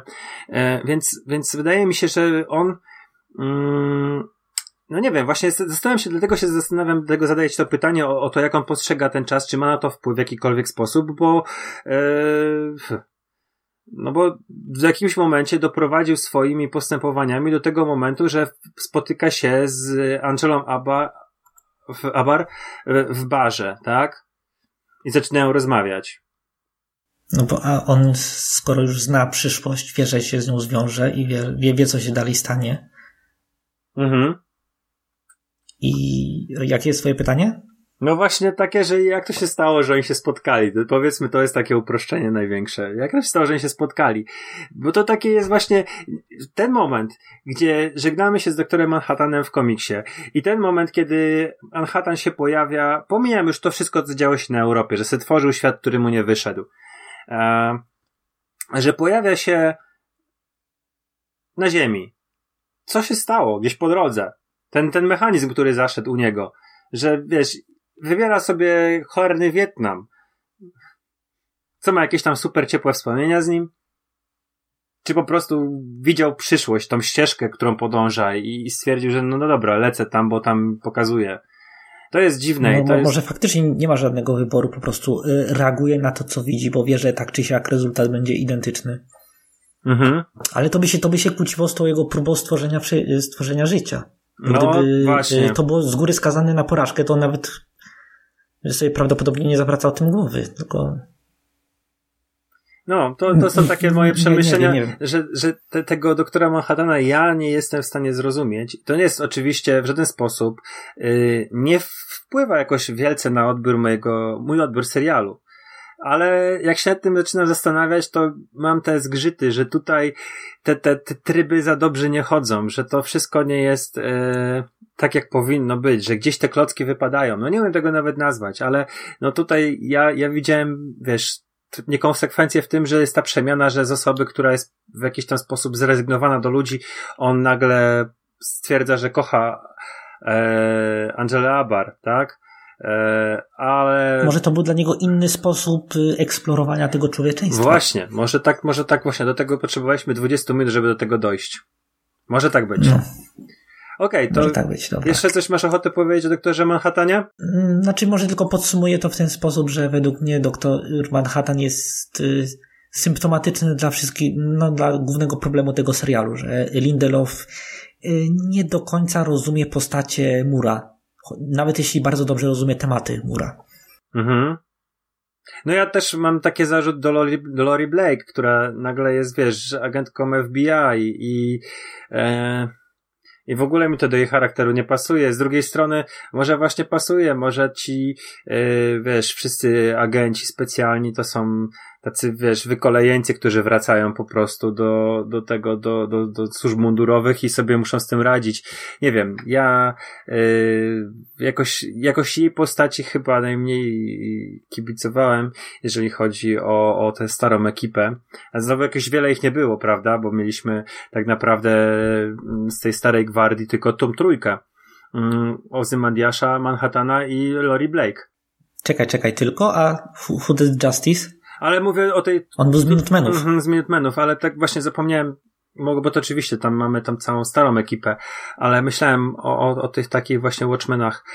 I, i nie, nie powiem, że ten wątek jest niepotrzebny, bo ona ma parę dobrych momentów, jak ten wielki wibrator w walizce, który po prostu rozbroił i to jest takie, wiesz, e, gdzieś tam e, uderzenie w te tony komiksowe, że Silk Spectre, czyli ta jedwabna zjawa była seksocholiczką, narkomanką i była tym, wiesz, bo mamusia ją zmusiła do bycia Watchmenem, a Mhm. jednocześnie e, była tam, bo potrzebowała tego zastrzyku adrenaliny, tego kopa takiego, że, który, który dawał jej, wiesz, mm, funkc- pozwalał funkcjonować, nie?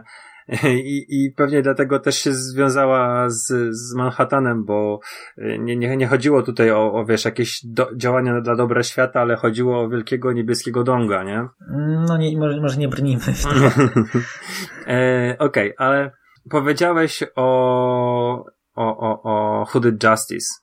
To, to się ładnie wiąże z, z finałem, bo Hooded Justice mamy pokazane pierwsze pierwsze dni, pierwsze próby, pierwsze walki, które e, no jakby nie patrzeć, e, Will Reeves, mm, dziadek, dziadek głównej bohaterki, e, pierwsze kroki jego jako chudy Justice w Nowym Jorku i, i to, dobrze, mówię w Nowym Jorku czy w Filadelfii? Mm, nie, nie powiem ci Dobrze, teraz. ale załóżmy, że w Nowym Jorku. E, jednocześnie jest, jednocześnie jest pierwszym, mm, może nie pierwszym, ale jest jednocześnie jest czarnoskórym policjantem, który, który musi zmagać się z mm, takim ogólnym rasizmem, nie tylko e, w Nowym Jorku. W Nowym Jorku. W, z ogólnym rasizmem nie tylko wśród mm, ludzi, z którymi e, musi się codziennie kontaktować, spotykać, e, czy przestępcami, e, przypadkowymi interesantami, pokrzywdzonymi, ale też z, z rasistowskimi kolegami, którzy, jak się okazują, tworzą organizację wywodzącą się z Ku Klux Klanu, tak? Cyklopami. I mamy te takie dziwne urywki z serialu, serialu tego, z tego świata Watchmenowskiego, który ekranizuje właśnie nam, mm, no co to może być? To może być książka pierwszego nocnego puchacza? Y, American Hero Story. I to jest y, ta wersja Watchmenowa y, American Crime Story, w której właśnie to jest taki serial na motywach historycznych. Ale to jest na podstawie książki pierwszego, pierwszego puchacza, bo to bardzo możliwe jest, prawda? Under the Hood tej książki. Mm, I ta wersja tych, tych, tych, tych bohaterów, podejrzewam z tej, z tej, z tej, tego serialu, z tej książki, w ogóle nie przystaje do tej wersji wydarzeń, z którą mamy we wspomnieniach um, Reevesa gdzie ci wszyscy bohaterowie to była banda przebyrańców, którzy e, nie wiem, czy działali jak naprawdę bohaterowie, czy raczej jako e, produkt marketingowy, mający sprzedawać, nie wiem, tak jak tam chyba były jakieś obligacje, czy um, i wiesz co? Uważam, że ten odcinek, który pokazywał nam Chudy Justice, o ile dobrze kojarzę, to był chyba odcinek szósty, jest e, idea, idealny. On jest absolutną miniaturką. To jest chyba jeden z najlepszych w ogóle rzeczy w tym serialu. Poza tym, że sam serial jest dobry. On może funkcjonować po prostu niezależnie e, i ekranizuje jakiś tam wycinek. Mm, świata. I nawet wybrnęli z tego, że ten chudy Justice w komiksie miał, no był, wydawało się, że biały był, a tutaj proszę bardzo, mamy czarnoskórego, który się podszywa i, i maluje sobie mm, oczy na, na, na, na biało, żeby być, jakby nie patrzeć, bardziej lepiej postrzegany przez, przez swoich kolegów zamaskowanych. Znaczy to wiesz, to też dużo zależy od tego, na ile kupujemy taki bardzo radykalny retcon, który trochę yy, trochę według mnie miesza to, co chciał powiedzieć Mur. Że y, superbohaterowie to są y, prawie wszyscy, czy może nawet wszyscy, y, są takimi porąbanymi ludźmi z bardzo wielkimi, nieprzepracowanymi problemami, którym, powi którym powinno się zafundować terapię, a nie w ramach przepracowania tej traumy, żeby zakładali kostium, kolorowe kostiumy i bili ludzi na ulicach. Mhm. No bo wiesz, oryginalny Hooded Justice wiesz jaki był i co robił według no, w mitologii Mura. To był rasista, to był zwolennik y, Ku Klux Klanu, to był y, człowiek, który y, publicznie popierał Hitlera i nazistów. I to według mnie właśnie miało pokazać ten, no to, że no ci superbohaterowie bardzo starzy są problematyczni i to jest pewne dziedzictwo, z, którymi, z którym musimy się uporać my jako spadkobiercy y, w przypadku komiksu Watchmen y, dosłowni, a w naszym przypadku jako kulturowi spadkobiercy tych bohaterów, to jest dziedzictwo, z którym musimy się jakoś poukładać. Ja na przykład chyba rok temu napisałem bardzo, bardzo długi artykuł dla serwisu Popmodern na, o tym, w jaki sposób ja sam układam się z, no, z bardzo, bardzo wyrazistym i bardzo widocznym rasizmem Roberta Howarda, twórcy Conana, postaci, którą, Pamiętam literatury, którą mhm. bardzo lubię I to jest, według, według mnie to Mur właśnie celował w to, żeby pokazać, że ci, yy, no, że, że to jest coś, z czym nie możemy się po prostu bardzo ładnie, idealnie yy, poukładać. A ja nieprzypadkowo o tym powiedziałem, bo właśnie zastanawiałem się, jak to odebrałeś. Ja wiedziałem, że y, to może być dla ciebie problematyczne. Tak, i właśnie yy, yy, Mur właśnie próbował w ten sposób to ograć, że pokazać nam, że to nie jest tak, że ci nasi bohaterowie, których yy, idealizujemy, że oni byli idealni yy, i próba wybielania ich albo ignorowania tych ich naprawdę toksycznych rzeczy, jest trochę drogą donikąd, ponieważ to cały czas siedzi w tym naszym takim kulturowym DNA i musimy nad tym dyskutować, musimy o tym mówić, musimy próbować się z tym jakoś poukładać. Lindelof zrobił z niego, kurczę, jakiegoś super templariusza, w ogóle taki paragon słusznego gniewu i to jest coś, co według mnie trochę zubaża oryginalny pomysł Mura. To nie jest tak, że no, bo, bo wiesz, z oryginalnych Minutemenów tam nie, nie było dobrych ludzi, takich naprawdę jednoznacznie dobrych. Mhm. Tam byli oportuniści, tam byli y, znudzeni bogacze, którzy chcieli się rozerwać, dla których to był King. Y, to byli y, hipokryci, to byli y, ludzie, którzy no, potrafiliby sprzedać własną matkę, tak jak ten dolarówka, mhm. który no, który w ogóle służył za żywą reklamę banku i to go w końcu zabiło. I właśnie mi to z, jednej strony mi to trzeszczy, ale ja mam bardzo zniuansowane podejście do tego retconu, ponieważ z drugiej strony, z innego kąta, to jest naprawdę bardzo, bardzo ciekawy y, obraz tego, co Lindelof chciał pokazać w tym swoim serialu. W tym, że pewna część dziedzictwa kulturowego Ameryki, w tym wypadku czarnoskóra część dziedzictwa Ameryki jest y, wybielana. Tak jak widzimy w tym mhm. serialu American, y, American Hero Story, że y, przyjęto tu optykę, że Hooded Justice był biały. W tym, wiesz, w przestrzeni narracyjnej z jednej strony też, to, to, a druga sprawa, że ten Redcon wcale nie jest głupi, bo on... Yy... Nie, nie, on, on nie jest głupi, on jest bardzo, bardzo starannie przemyślany i zaplanowany, absolutnie. To bo jest tak od strony prostu... fabularnej, to nie jest powiedziane, że to, co było w Under the Hood, prawda, yy, jest prawdą. Ale wiesz, wiesz, wiesz co, pierwszy nocny puch, właśnie z, y, często słyszę ten argument, ale też z drugiej strony bardzo ciężko jest mi go wziąć, ponieważ prawie wszystkie rzeczy, o których pisał czy nawet wszystkie rzeczy, o których pisał y, pierwszy nocny puchacz w swojej książce, to były, sprawdziły się, a on nie miał żadnego powodu, żeby kłamać. A może, wiesz, a może wcale, poza tym, zobacz, zwrócisz na to uwagę, że y, jakby nie patrzeć, Hooded Justice, on nie działał z Minutemenami. Przynajmniej w, ty, w tym serialu nie jest pokazane, żeby oni jakoś razem, poza tym... Znaczy on w, w, kom, w komiksie działał. W komiksie działał, okej. Okay. Aż tak dobrze nie pamiętałem tego, ale może przyjął taką, wiesz, taką yy, kurczę, no, no tak, aż tak tą, wszedł znaczy, tą swoją słuchaj, tożsamość, jest... E, ale tak tą przyjął tą fałszywą tożsamość, że stworzył siebie yy, Hooded Justice biały rasista. Nie twierdzę, że tak jest, nie twierdzę, że tak jest, ale... To był, bo słuchaj, ten yy, Will Reeves, tak? Yy, Will Reeves, tak. Po tym, co on mhm. przetrwał. Nie, Will wiem, Reeves, że po tym, co on przetrwał w życiu, by to ja naprawdę wątpię, żeby cokolwiek choćby zbliżonego punktami przeszło mu przez gardło. Nie kupuję tego, naprawdę. No ja wiem, wiem, też, też, nie. ale do... Poza tym, że nie miał żadnego powodu, żeby tak robić, ponieważ i tak nikt nie kwestionował y, jego tożsamości, mhm. którą sobie przybrał jako Hooded Justice, więc naprawdę ciężko mi jest to kupić po prostu próbowałem, wiesz, w jakiś tam sposób pokazać jeszcze taką. Nie, nie, nie, słuchaj, słuchaj, jeśli to jest twoja interpretacja, nie, nie, absolutnie, ja absolutnie, absolutnie nie, próbuję... nie. Ja nawet specjalnie ten wątek poruszyłem, mam tutaj zanotowane. Ciekawe, jak to, jak to odbierałeś. E, a wiedziałem, że może być to ciekawe, bo, no bo to, to jest spora zmiana. E, ale, ale chcę, żeby, chcę, żeby było absolutnie jasne. Ja nie jestem przeciwko temu Redconowi i ja widzę naprawdę gigantyczne korzyści narracyjnie dla samego serialu, które on czerpie z tego Redconu. Mhm. I tu, tutaj jak najbardziej jestem w stanie to kupić, więc y, mam zniuansowane spojrzenie na całą sprawę. Więc y, niech nikt tam nie powtarza w internetach, że ja uważam, że to jest złe, że to jest niepotrzebne. Według mnie jest bardzo potrzebne dla ogólnej struktury tematycznej serialu. Tylko po prostu trochę mi to gryzie się z komiksem. Ale to jest, to jest też mhm. w dużej mierze kwestia tego, że ja jestem fanboyem komiksu, więc mi to się wszystko będzie gryzło.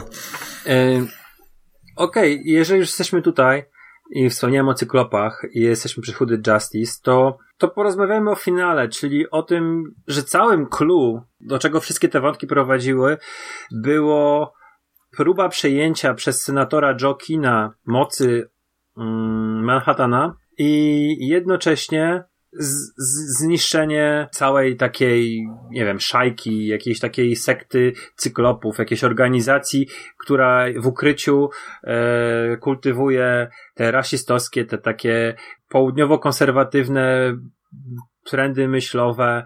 Mm, i, wiesz, z jednej strony to może się wydaje strasznie takie dziwne, proste, takie po prostu w żaden sposób nie mm, bo, bo mamy dwie, dwie ekipy, która, z której każdy chce zostać Bogiem, ale tutaj to jest jedna, jednej stronie, ale, ale takim ostatnim finale to, to, to rasiści są zniszczeni, giną.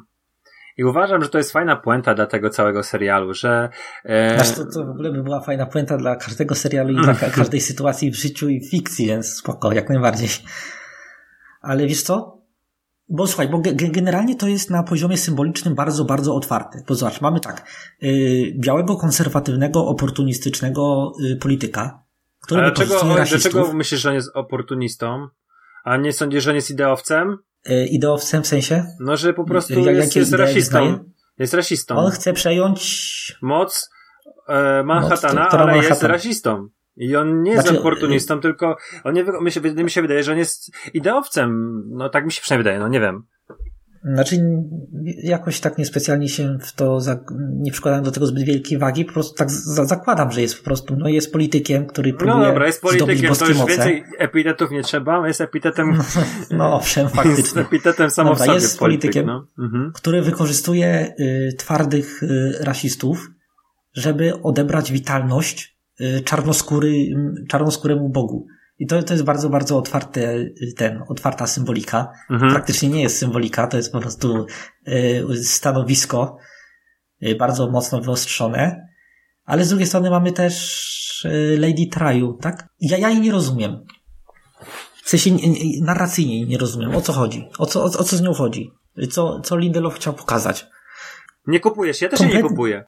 Znaczy ja nawet nie to, że nie kupuję, yy, ona miała potencjał, ale nie, nie rozumiem po co ona tam w ogóle była. No bo ona chce udowodnić tatusiowi, że jest od niego lepsza.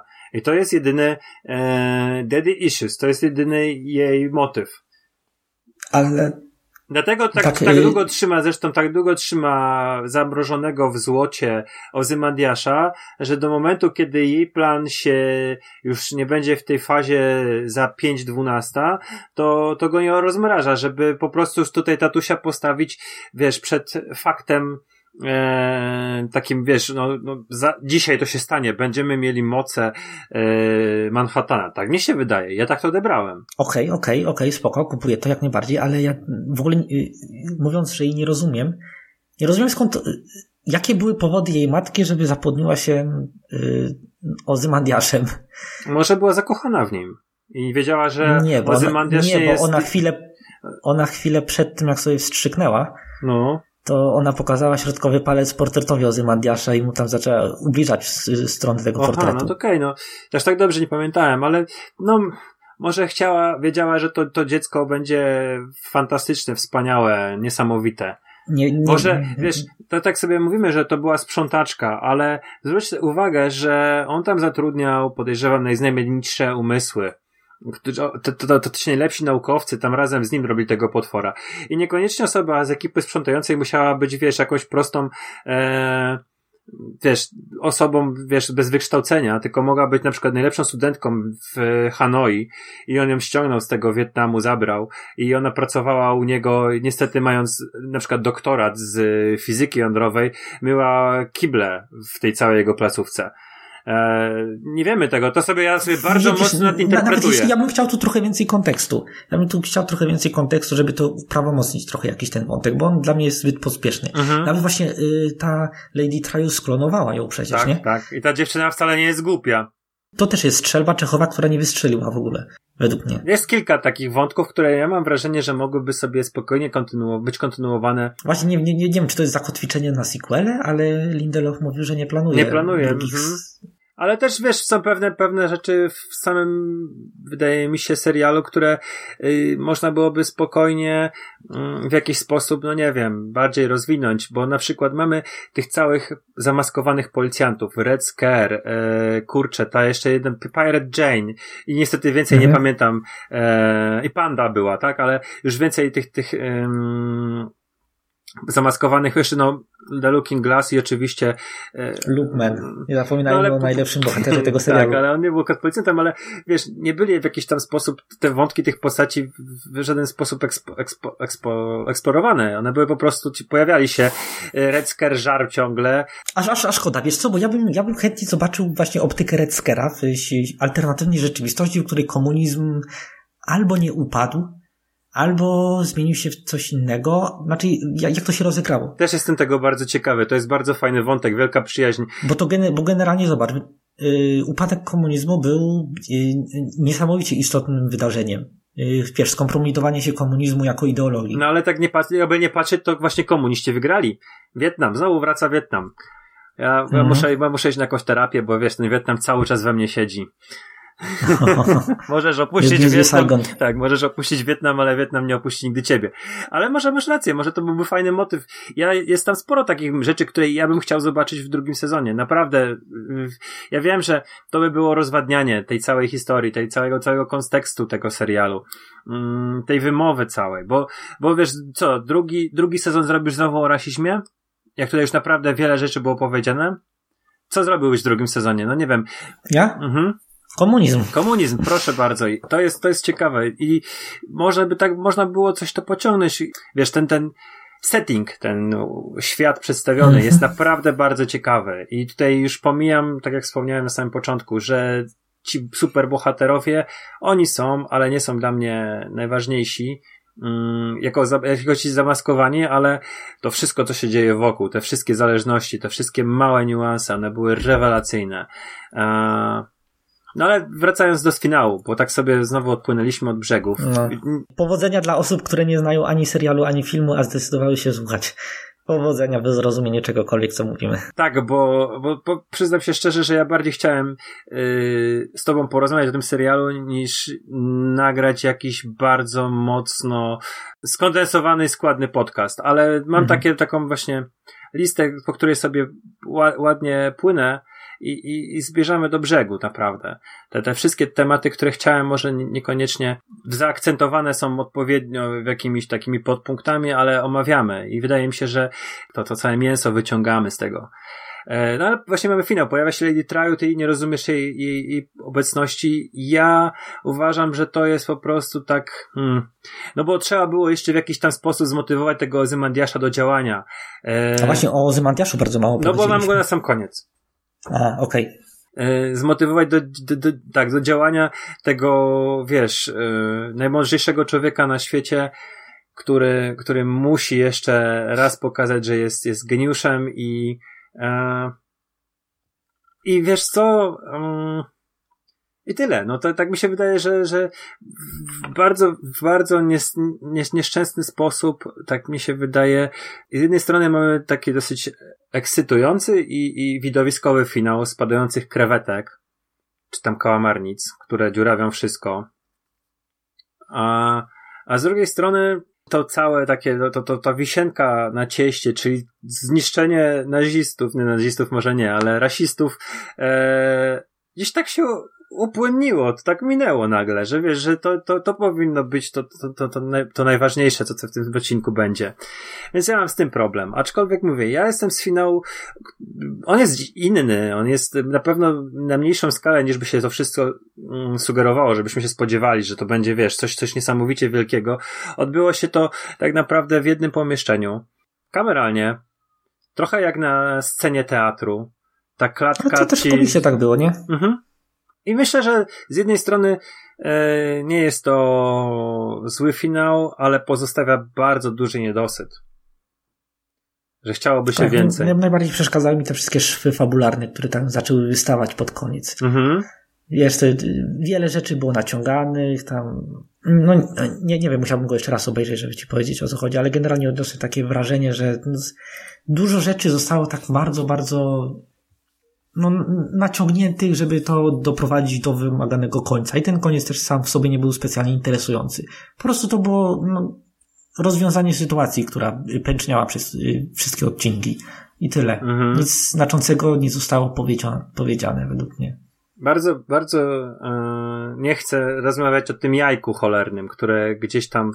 E, Oj, jajku. Ach. ale, ale mm, mam takie, mam takie marzenie. Ruszymy to jajo? Ruszmy je, bo ja mam takie marzenie, że gdy byłby e, s- drugi sezon i pierwsza scena byłaby taka, że Angela Abbar połyka to jajko i za chwilę wyrasta z niej i rozrywa ją doktor Manhattan. To byłoby w ogóle coś, co by totalnie zburzyło wszystko, absolutnie. E, ale niestety tak nie będzie i wydaje mi się, że Nie, nie będzie. Wydaje mi się, że co najwyżej Regina, e, boże, Angela może urodzić kolejnego Manhattana, albo przejąć jego moce. Co byłoby dosyć ciekawe. Albo będzie miała moce, a nie będzie zdawała sobie z tego sprawy. Mhm. No tak trochę wiesz, starając się najciekawszy y, wątek z tego, ale to też jest ten, też to jest bardzo otwarta symbolika, nie? Przekazanie Tak. tego dziedzictwa czarnoskóremu pokoleniu, które teraz będzie, bo wiesz, jajko jest symbolem odrodzenia się narodzin, nie tego cyklu przetrwania i to jest właśnie też taki, taki dość otwarty symbolizm, Mhm. który no działa, działa, bo to nie oszukujmy się, to nie jest naprawdę jakoś gigantycznie wybitny serial. Znaczy to jest ba- bardzo dobry serial, bardzo udany, ale wiem, no, według mnie on sobie bardzo, bardzo wielką robi krzywdę tym, że jest y, kontynuacją Watchmen. O, tutaj zawsze masz... będzie patrzony, Mhm. zawsze będzie obserwowany przez pryzmat oryginalnego komiksu, i, a on nie ma szans wyjść y, z takich porównań z twarzą. Nie, no ma. Masz, już nie przesadzaj, bo nie ma... On robi dobrą robotę na swoim poletku, w swoich czasach i moim zdaniem yy, nie jest takim dziełem wybitnym, ale no kurczę, no nie, nie każdy pianista musi być, wiesz, może się cieszyć piękną muzyką, ale to nie Ale musi być ja najlepszy, kto mówię, ja wygrywa tym konkurs. No właśnie. I wiesz, porównania, mm, no jest, jest bardzo dobry i, i on jest bardzo dobry jako serial i on jest bardzo, No jest. jest. wybitny jako serial komiksowy. Takie jest moje Znaczy zdanie. to, I, okej, okej, dobra, dobra, to mogę się zgodzić. bo mm, mało który twórca, wiesz, ja, ja na tym, na tym etapie, a właściwie oglądam praktycznie wszystko, jestem w stanie powiedzieć, że w dwóch wypadkach próbowano zrobić coś podobnego. Pierwszym jest serial Legion i trochę wydaje mi się, że tam jest przerost formy nad treścią, która ta, ta, ta forma niestety zaczyna męczyć w pewnym momencie, że jest jej więcej i jest jej za dużo i zaczyna męczyć, aczkolwiek uważam, że jest bardzo dobry. I drugim takim jest mm, Doom Patrol, który pierwszy sezon, nie wiem czy widziałeś, jest, jest, jest fenomenalnym. Nie widziałem żadnego z tych seriali niestety. Żałuj Doom Patrolu, ale, bo, bo jest, A jest, jest, na, jest na Netflixie Doom Patrol? jest na HBO Go. A, to chyba nie obejrzę. E, ale uważam, że jest to rzecz, mm, która może stawać w szranki właśnie z Watchmenami. Jako, jako jedyny, jako jedyny właśnie e, serial komiksowy. Wrócę do, do jednej rzeczy. Pomijam to, co wszystko, co teraz powiedziałem. O, ucieknijmy na chwilę od tego. Wróćmy do Ozymandiasza. Bo właśnie o nim nie rozmawialiśmy. Ja go sobie zostawiłem niechcący na koniec. E, ale to też dlatego, że mam go tutaj zaznaczonego mm, jako przy finale. E, wiesz co? Dla mnie, ja czytałem twoje wpisy po każdym odcinku, zresztą ro- kilkakrotnie rozmawialiśmy. E, I dla słuchaczy, którzy nie wiedzą, Michał prowadzi fanpage Messages Popkulturowy. Jest to coś, co współgra z jego blogiem i ten fanpage jest, my tak mi się wydaje, jest twoim głównym takim miejscem, gdzie e, jesteś aktywny i tam bardzo ciekawe wpisy daje e, po, czy to po, po odcinku serialu, który ogląda, czy w ogóle po prostu obserwacji wynikających z, z aktualnych wydarzeń. I czytałem wszystkie twoje wpisy po Watchmenach i ja właśnie mm, nie chciałem za bardzo, zgadzałem się z tym, co piszesz o, o Zemandiaszu, ale nie chciałem w to wierzyć, e, że ten facet jest, jest zwariowany, że nie wiedziałem, co dokładnie obserwuję i, i wstrzymywałem się z oceną tego do samego końca, ale tak jak wspomniałem na początku, e, nie jest to Ozymandiasz, którego, którego mamy mm, w komiksie, to znaczy, to jest cały czas gościu, który chce być podziwiany, e, który chce być, i to mu daje właściwie, tak mi się wydaje, Manhattan, że go tam zsyła, bo dobra, to sobie Adrian będziesz Bogiem, bo tak bardzo tego pragniesz. bo Adrian jest zafascynowany Egiptem, starożytnym faraonami, tym takim człowiekiem, istotą boską. I nie podobało mi się to. Nie twierdzę, że to, co robi Jamie, Jeremy Irons jest złe, bo on jest bardzo dobry. Skłamałbym, gdybym nie powiedział, że na, na różnych etapach e, oglądania serialu nie broniłem go, bo broniłem go, ale ostatecznie nie podoba mi się to, co zrobiono z Ozymandiaszem. Wiesz co, ten wątek by według mnie podziałał znacznie lepiej, gdyby on nie był tak rozwleczony od pierwszego odcinka. Cały czas, wiesz, te sceny, których nie rozumiemy i nie znamy ich kontekstu aż do samego końca. I po, yy, do pewnego momentu to intryguje. Yy, o, o, co właściwie chodzi? Gdzie on się znajduje? Kim są ludzie, którzy mu towarzyszą? Dlaczego zachowuje się w tak dziwaczny sposób? Yy, ale to jest przeciągane. W każdym odcinku jest temu poświęcony kawałek struktury odcinka i to zabiera cenny czas i w pewnym momencie to już zaczyna męczyć okropnie.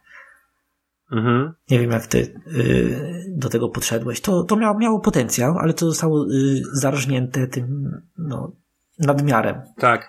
Um, podkowa i ciasto, te, te takie rytuały z tymi klonami. No nie wiem, nie, nie było to nic, co jakiś tam większy sposób by mnie um, ostatecznie zadowoliło. Te, te wszystkie wyjaśnienia.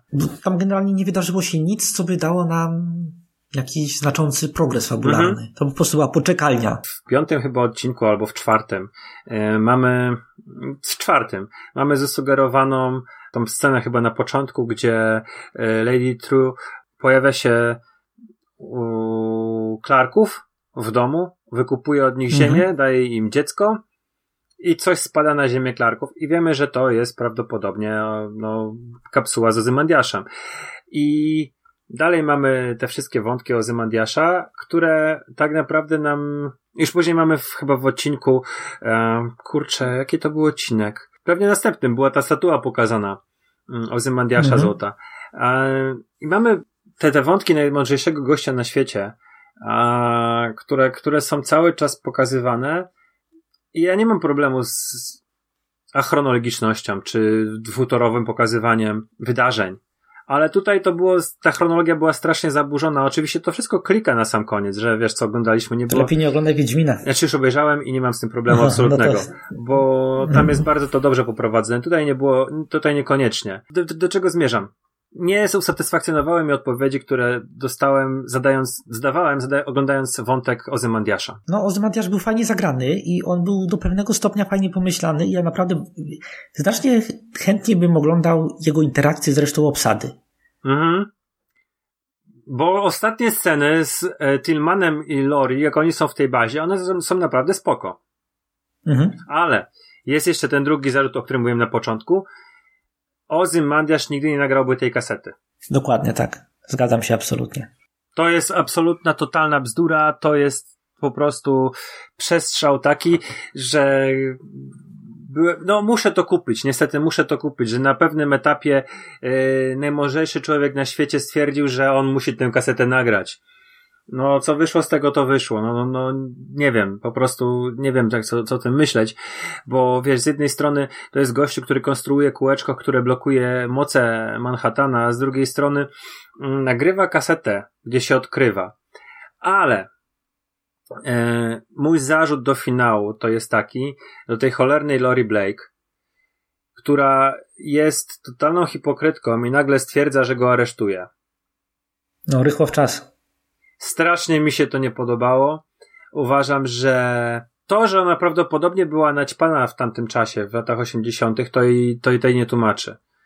Eee, ja... Zaraz, zaraz, o, o którym momencie mówisz, że była naćpana? No bo ona tam, wiesz, mówiłem ci o tej scenie, kiedy ona wchodzi do nocnego e, puchacza do, do, do garażu, wsiada do Arciego i szukając zapalniczki, bo malówkę z krakiem i chce sobie sprzypalić kraka i już... Ale, ale wiesz, po tym wszystkim, co po drodze przetrwała, wiesz, była na Marsie i y, potem na Antarktydzie, to myślę, że już do, do tamtej pory Ale to mogło coś być niepokazane, mogło być coś niepokazane, bo wiesz, za każdym... A, a nawet jeśli to przecież miała ile, 20 lat na przemyślenie no, tej decyzji? tak, ale wydaje mi się, że mimo wszystko to był, e, wiesz, e, rychło w czas, ale ja, ja i tak uważam, że ona o tym wiedziała od początku i kurczę, no te 30 lat, 30 lat na przemyślenie tej decyzji, to ona powinna jakoś wcześniej zareagować, wcześniej. Może jej praca we FBI jest konsekwencją tego, że ona stwierdza, że musi łapać wszystkich zamaskowanych ludzi, żeby nie było jakiejś większej konspiracji, żeby oni nie mogli ze sobą współpracować, żeby do czegoś takiego nie doszło, ale miała czas, żeby wyjść, żeby powiedzieć, kim jest e, Adrian, co zrobił. Nie zrobiła tego. Mm, dla mnie to takie jest, ta sama końcówka jest absolutnie, nie wiem, nie, nie wpisująca się w moje, w moje oczekiwania, nie, nie, w moje oczekiwania co do, do tego, co chciałem zobaczyć. Ale według mnie też nie, wiesz, ja cały czas będę przemawiał z perspektywy fanboya Mura, nie? Mhm. I mój fanboy Mura wewnętrzny mówi mi, że to jest jeden z zamysłów autora, że pokazał, że czasami y, zło uchodzi bez kary, ponieważ y, świat nie działa tak jak y, serial superbohaterski mhm. czy komiks. I no, czasami tak, tak ogromne, przytłaczające decyzje, no, ktoś, kto je popełnił, nie pociąga za nie żadnych, nie ponosi żadnych odpowiedzialności. I to, to jest niestety smutną prawdą. To jest kolejna właśnie ta rzecz, która sprawia, że ten Watchmen jest taki dojmujący, że to jest świat, który próbuje działać tak jak, y, to jest świat, który próbuje działać tak jakby był komiksem, ale y, nie jest komiksem, chociaż jest komiksem. Mhm. Rozumiesz? Tak. I to jest właśnie ta, ta, ta tragedia. A wiesz, co jest najdziwniejsze? Słuchaczom powiem, że nagrywamy mhm. ten podcast 3 stycznia. To jest dzień po tym, jak prezydent Trump zamordował obywatela innego kraju. Yy, przy tym nikt znaczy, się... może... No tak, no zlecił... Nie, nie osobiście. Nie osobiście, nie ale, osobiście. ale zlecił atak na obywatela innego kraju, wysoko postawionego generała. Z nikim tej sprawy nie konsultował, nikogo nie musiał pytać o zgodę. Nikt za to go nigdy nie postawi przed sądem. I właśnie ta Ameryka, o której jest Sam Watchmen i którą, którą mamy teraz, jest takim mhm. właśnie wspaniałym strażnikiem, nie wiem, wolności, praw człowieka. Eee, taki model, role model. Tak. Już, już wszyscy panikują, że będzie trzecia wojna światowa. Niestety, no niestety żyjemy na świecie, w którym jest mnóstwo ozymandiaszów, ale żadnego doktora Manhattana. Chociaż może to i lepiej. Mm. Nie, właśnie na szczęście chyba nie mamy tylu ozymandiaszów, bo jeszcze nikt nie wymyślił, wiesz, żeby zrobić jakiś jednak wielki, gigantyczny atak, chociaż cholera wie, czy 11 września na przykład to nie był taki właśnie ozymandiasz, że tym nie stał, ale ja tutaj się oczywiście wygłupiam, nie jestem zwolennikiem teorii spisko. E, ja też nie. Ale sobie porozmawialiśmy teraz o serialu, posłuchałem Twoich e, różnych interpretacji pewnych wątków w komiksie i zobacz, jak to wszystko jest cały czas aktualne, jak to wszystko ma e, absolutny, absolutne przełożenie do rzeczywistości. I, i jedno i drugie. I uważam, że jest to jeden z takich naprawdę najciekawszych yy, seriali, no bo to jest science fiction, kurczę, to jest science fiction, więc to jest jeden z najciekawszych takich seriali science fiction, takiego light science fiction, nie wiem, urban science fiction które, które mieliśmy ostatnio. I mm, on ma wady, tak jak powiedzieliśmy, no, pewne zamiany, pewne mm, odstępstwa niezgodności, pewne rozwiązania fabularne mogły nam nie podejść. W ogóle się nie, nie, oczywiście nie skupiliśmy na aspekcie, nie wiem, gry aktorskiej, czy, czy, czy mhm. efektów specjalnych, czy muzyki, czy ale generalnie wszystko jest bez zarzutu dla mnie. To są standardy HBO, e, one są zawsze bardzo wysokie i, i uważam, że tutaj też wszystko gra i też nie mam żadnych zarzutów. E, aktorsko jest to wyśmienicie zrobione, każda scena, no e, cholera, Don Johnson śpiewający mm, Oklahoma, fantastyczny. Także jestem, jestem bardzo, jestem zwolennikiem tego serialu, chociaż mówię, tak jak sobie rozmawialiśmy, są rzeczy, które mi nie pasują, e, ale ja sobie zdaję sprawę, że to, co teraz zrobiliśmy, to było takie bardzo nerdowskie. No, ja nie zazdroszczę osobom, które po prostu chciały sobie posłuchać takiego low-key podcastu. nie, tutaj głęboko rzuciliśmy się na głęboką wodę. Ale chyba te, też jest wartość w tego typu nagraniach. Yy, ja mam nadzieję. I mam nadzieję, że jeżeli tego mhm. słuchaliście, że słuchaliście naszej rozmowy, to, e, to, to dacie nam znać, czy to było, było warto przetrwać te ponad prawie dwie godziny, bo to chyba tak nam wyjdzie. Mhm.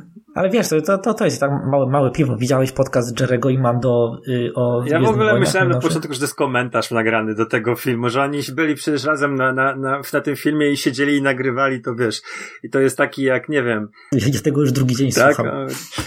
Po kawałku, po kawałku, żeby jakoś do, dotrzeć do końca. Ale nie, nie, przyjemnie się tego słucha, więc To dobrze, bo reklamujemy naszych kolegów. ale my tutaj jeszcze mamy godzinę, ale już nie, nie będziemy dociągali, nie będziemy próbowali na ciebie ich pobić. Nie, E, nie, nie, może nie. Lepiej Czy jest nie. jeszcze coś, co chciałbyś powiedzieć o Watchmen? E, tak, czytajcie komiks. A ja mam jeszcze do ciebie pytanie w takim razie jedno. Mhm. A, bo wiem, że mm, ty czytasz kontynuację komiksu. Yy, I wiem, że chyba masz poza sobą prequel, czyli Before the Watchmen, ale Before Watchmen Aha, nie Before przeczytałem. Watchmen. Doomsday Clock skończył się w zeszłym miesiącu i mam już całość za no sobą. i może jeszcze takie dwa, trzy słowa na ten temat. Czy, czy, czy, czy to jest rzecz warta z perspektywy osoby, która załóżmy, obejrzała serial i przeczytała komiks i czy ta druga alternatywna kontynuacja, czyli właśnie mm, Doomsday Clock jest, jest warta poznania? Okej, pozwól, że y, zanim odpowiem, przytoczę pewną małą anegdotkę. Otóż w 2009 roku, gdy Zack Snyder y, stworzył film Watchmen, y, w ramach promocji powstało bardzo wiele gadżetów z tym filmem, wiesz, zeszyty, długopisy i tak dalej, ta- takie różne ku- kubki z orszakiem. Y, Powstał również i można go kupić na Amazonie, a przynajmniej można było kupić go na Amazonie w chwili, gdy ostatnio sprawdzałem, y, toster. Żółty toster z czarnymi Mhm. y, motywami Watchmen. Y, I po, wiesz, po zrobieniu tosta, na, na tym toście ukazywał się taki wzór maski Roszaka. Ja chętniej kupiłbym sobie ten toster niż Doomsday Clock. Gdybym Okej. wiedział, jak, jak ją będzie. Ale gdy, nie, nie, tak poważnie mówiąc, chociaż o tym komiksie nie da się mówić poważnie, to, to jest taki okropny bałagan. To jest, y, to jest wszystko to, czego nie chciał mur. Wiesz, to jest antyteza Watchmen. Watchmen było zamkniętą opowieścią, którą, wiesz, bierzesz pierwszy, bierzesz jeden tom, czytasz, masz całą narrację, niczego więcej nie musisz czytać. Ten komiks jest crossoverem między głównym uniwersum DC i uniwersum Watchmen. I żeby go rozumieć, musisz przeczytać 10 tysięcy innych komiksów. Yy, i, yy, a i tak nie będzie to niczego warte. Mhm. Y, Watchmen jest y, bardzo spójnym komiksem. Ten komiks y, Doomsday Clock, on jest rozstrzelony we wszystkie strony. Watchmen jest inteligentny. Y, Doomsday Clock jest komiksem.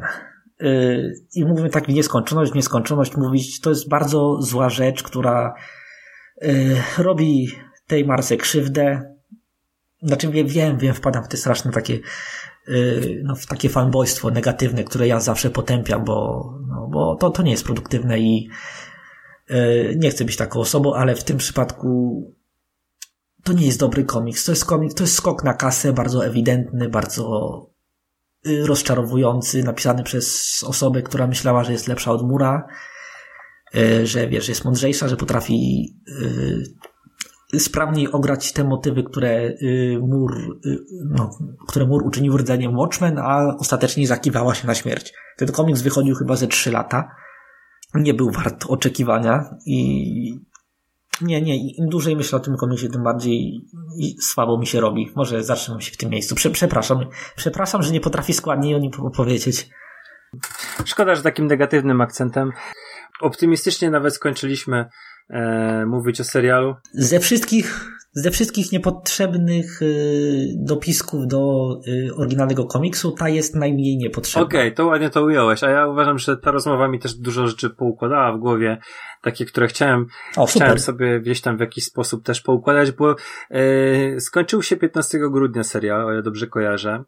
E, mieliśmy Mhm. nagrywać to zaraz po, po emisji, po, po tym jak obejrzeliśmy. Ja z, dostałem zapalenia oskrzeli, co może słuchacze trochę słyszą po moim głosie, bo już z tego wyszedłem. I gdzieś wyobraź sobie przez te dwa tygodnie ten komiks z- za mną chodził, ale to nie było tak, że ciągle nie myślałem, ale wracałem dosyć często do niego myślą. E, komiks, serial. I, I cieszę się, że nagraliśmy ten podcast, że się udało. A tutaj mam nadzieję, że to mamy 2020 rok i, i będziemy się mogli sobie rozmawiać, a słuchacze będą mogli nas słyszeć częściej, że jakoś tam naszą regularność złapiemy. Mhm. I ży- życzymy sobie drugiego sezonu Watchmen i nie, nie życzymy sobie rekonstrukcji y, w prawdziwym świecie Watchmen. Też- Ża- Też mam nadzieję, że ten, wersji. ten e, Doomsday Clock nie, jest, jest jednak trochę dalej 12 i nie wybije nam e, w najbliższym czasie. Dzięki Michał za rozmowę. Ja tobie również dziękuję. No to do usłyszenia. Siku, don't be sick. Postaram się. A słuchaczom dziękuję za, za wysłuchanie i, i przepraszam za, może za, za, za brak składu i ładu, ale, ale myślę, że warto posłuchać. Cześć! Cześć, cześć.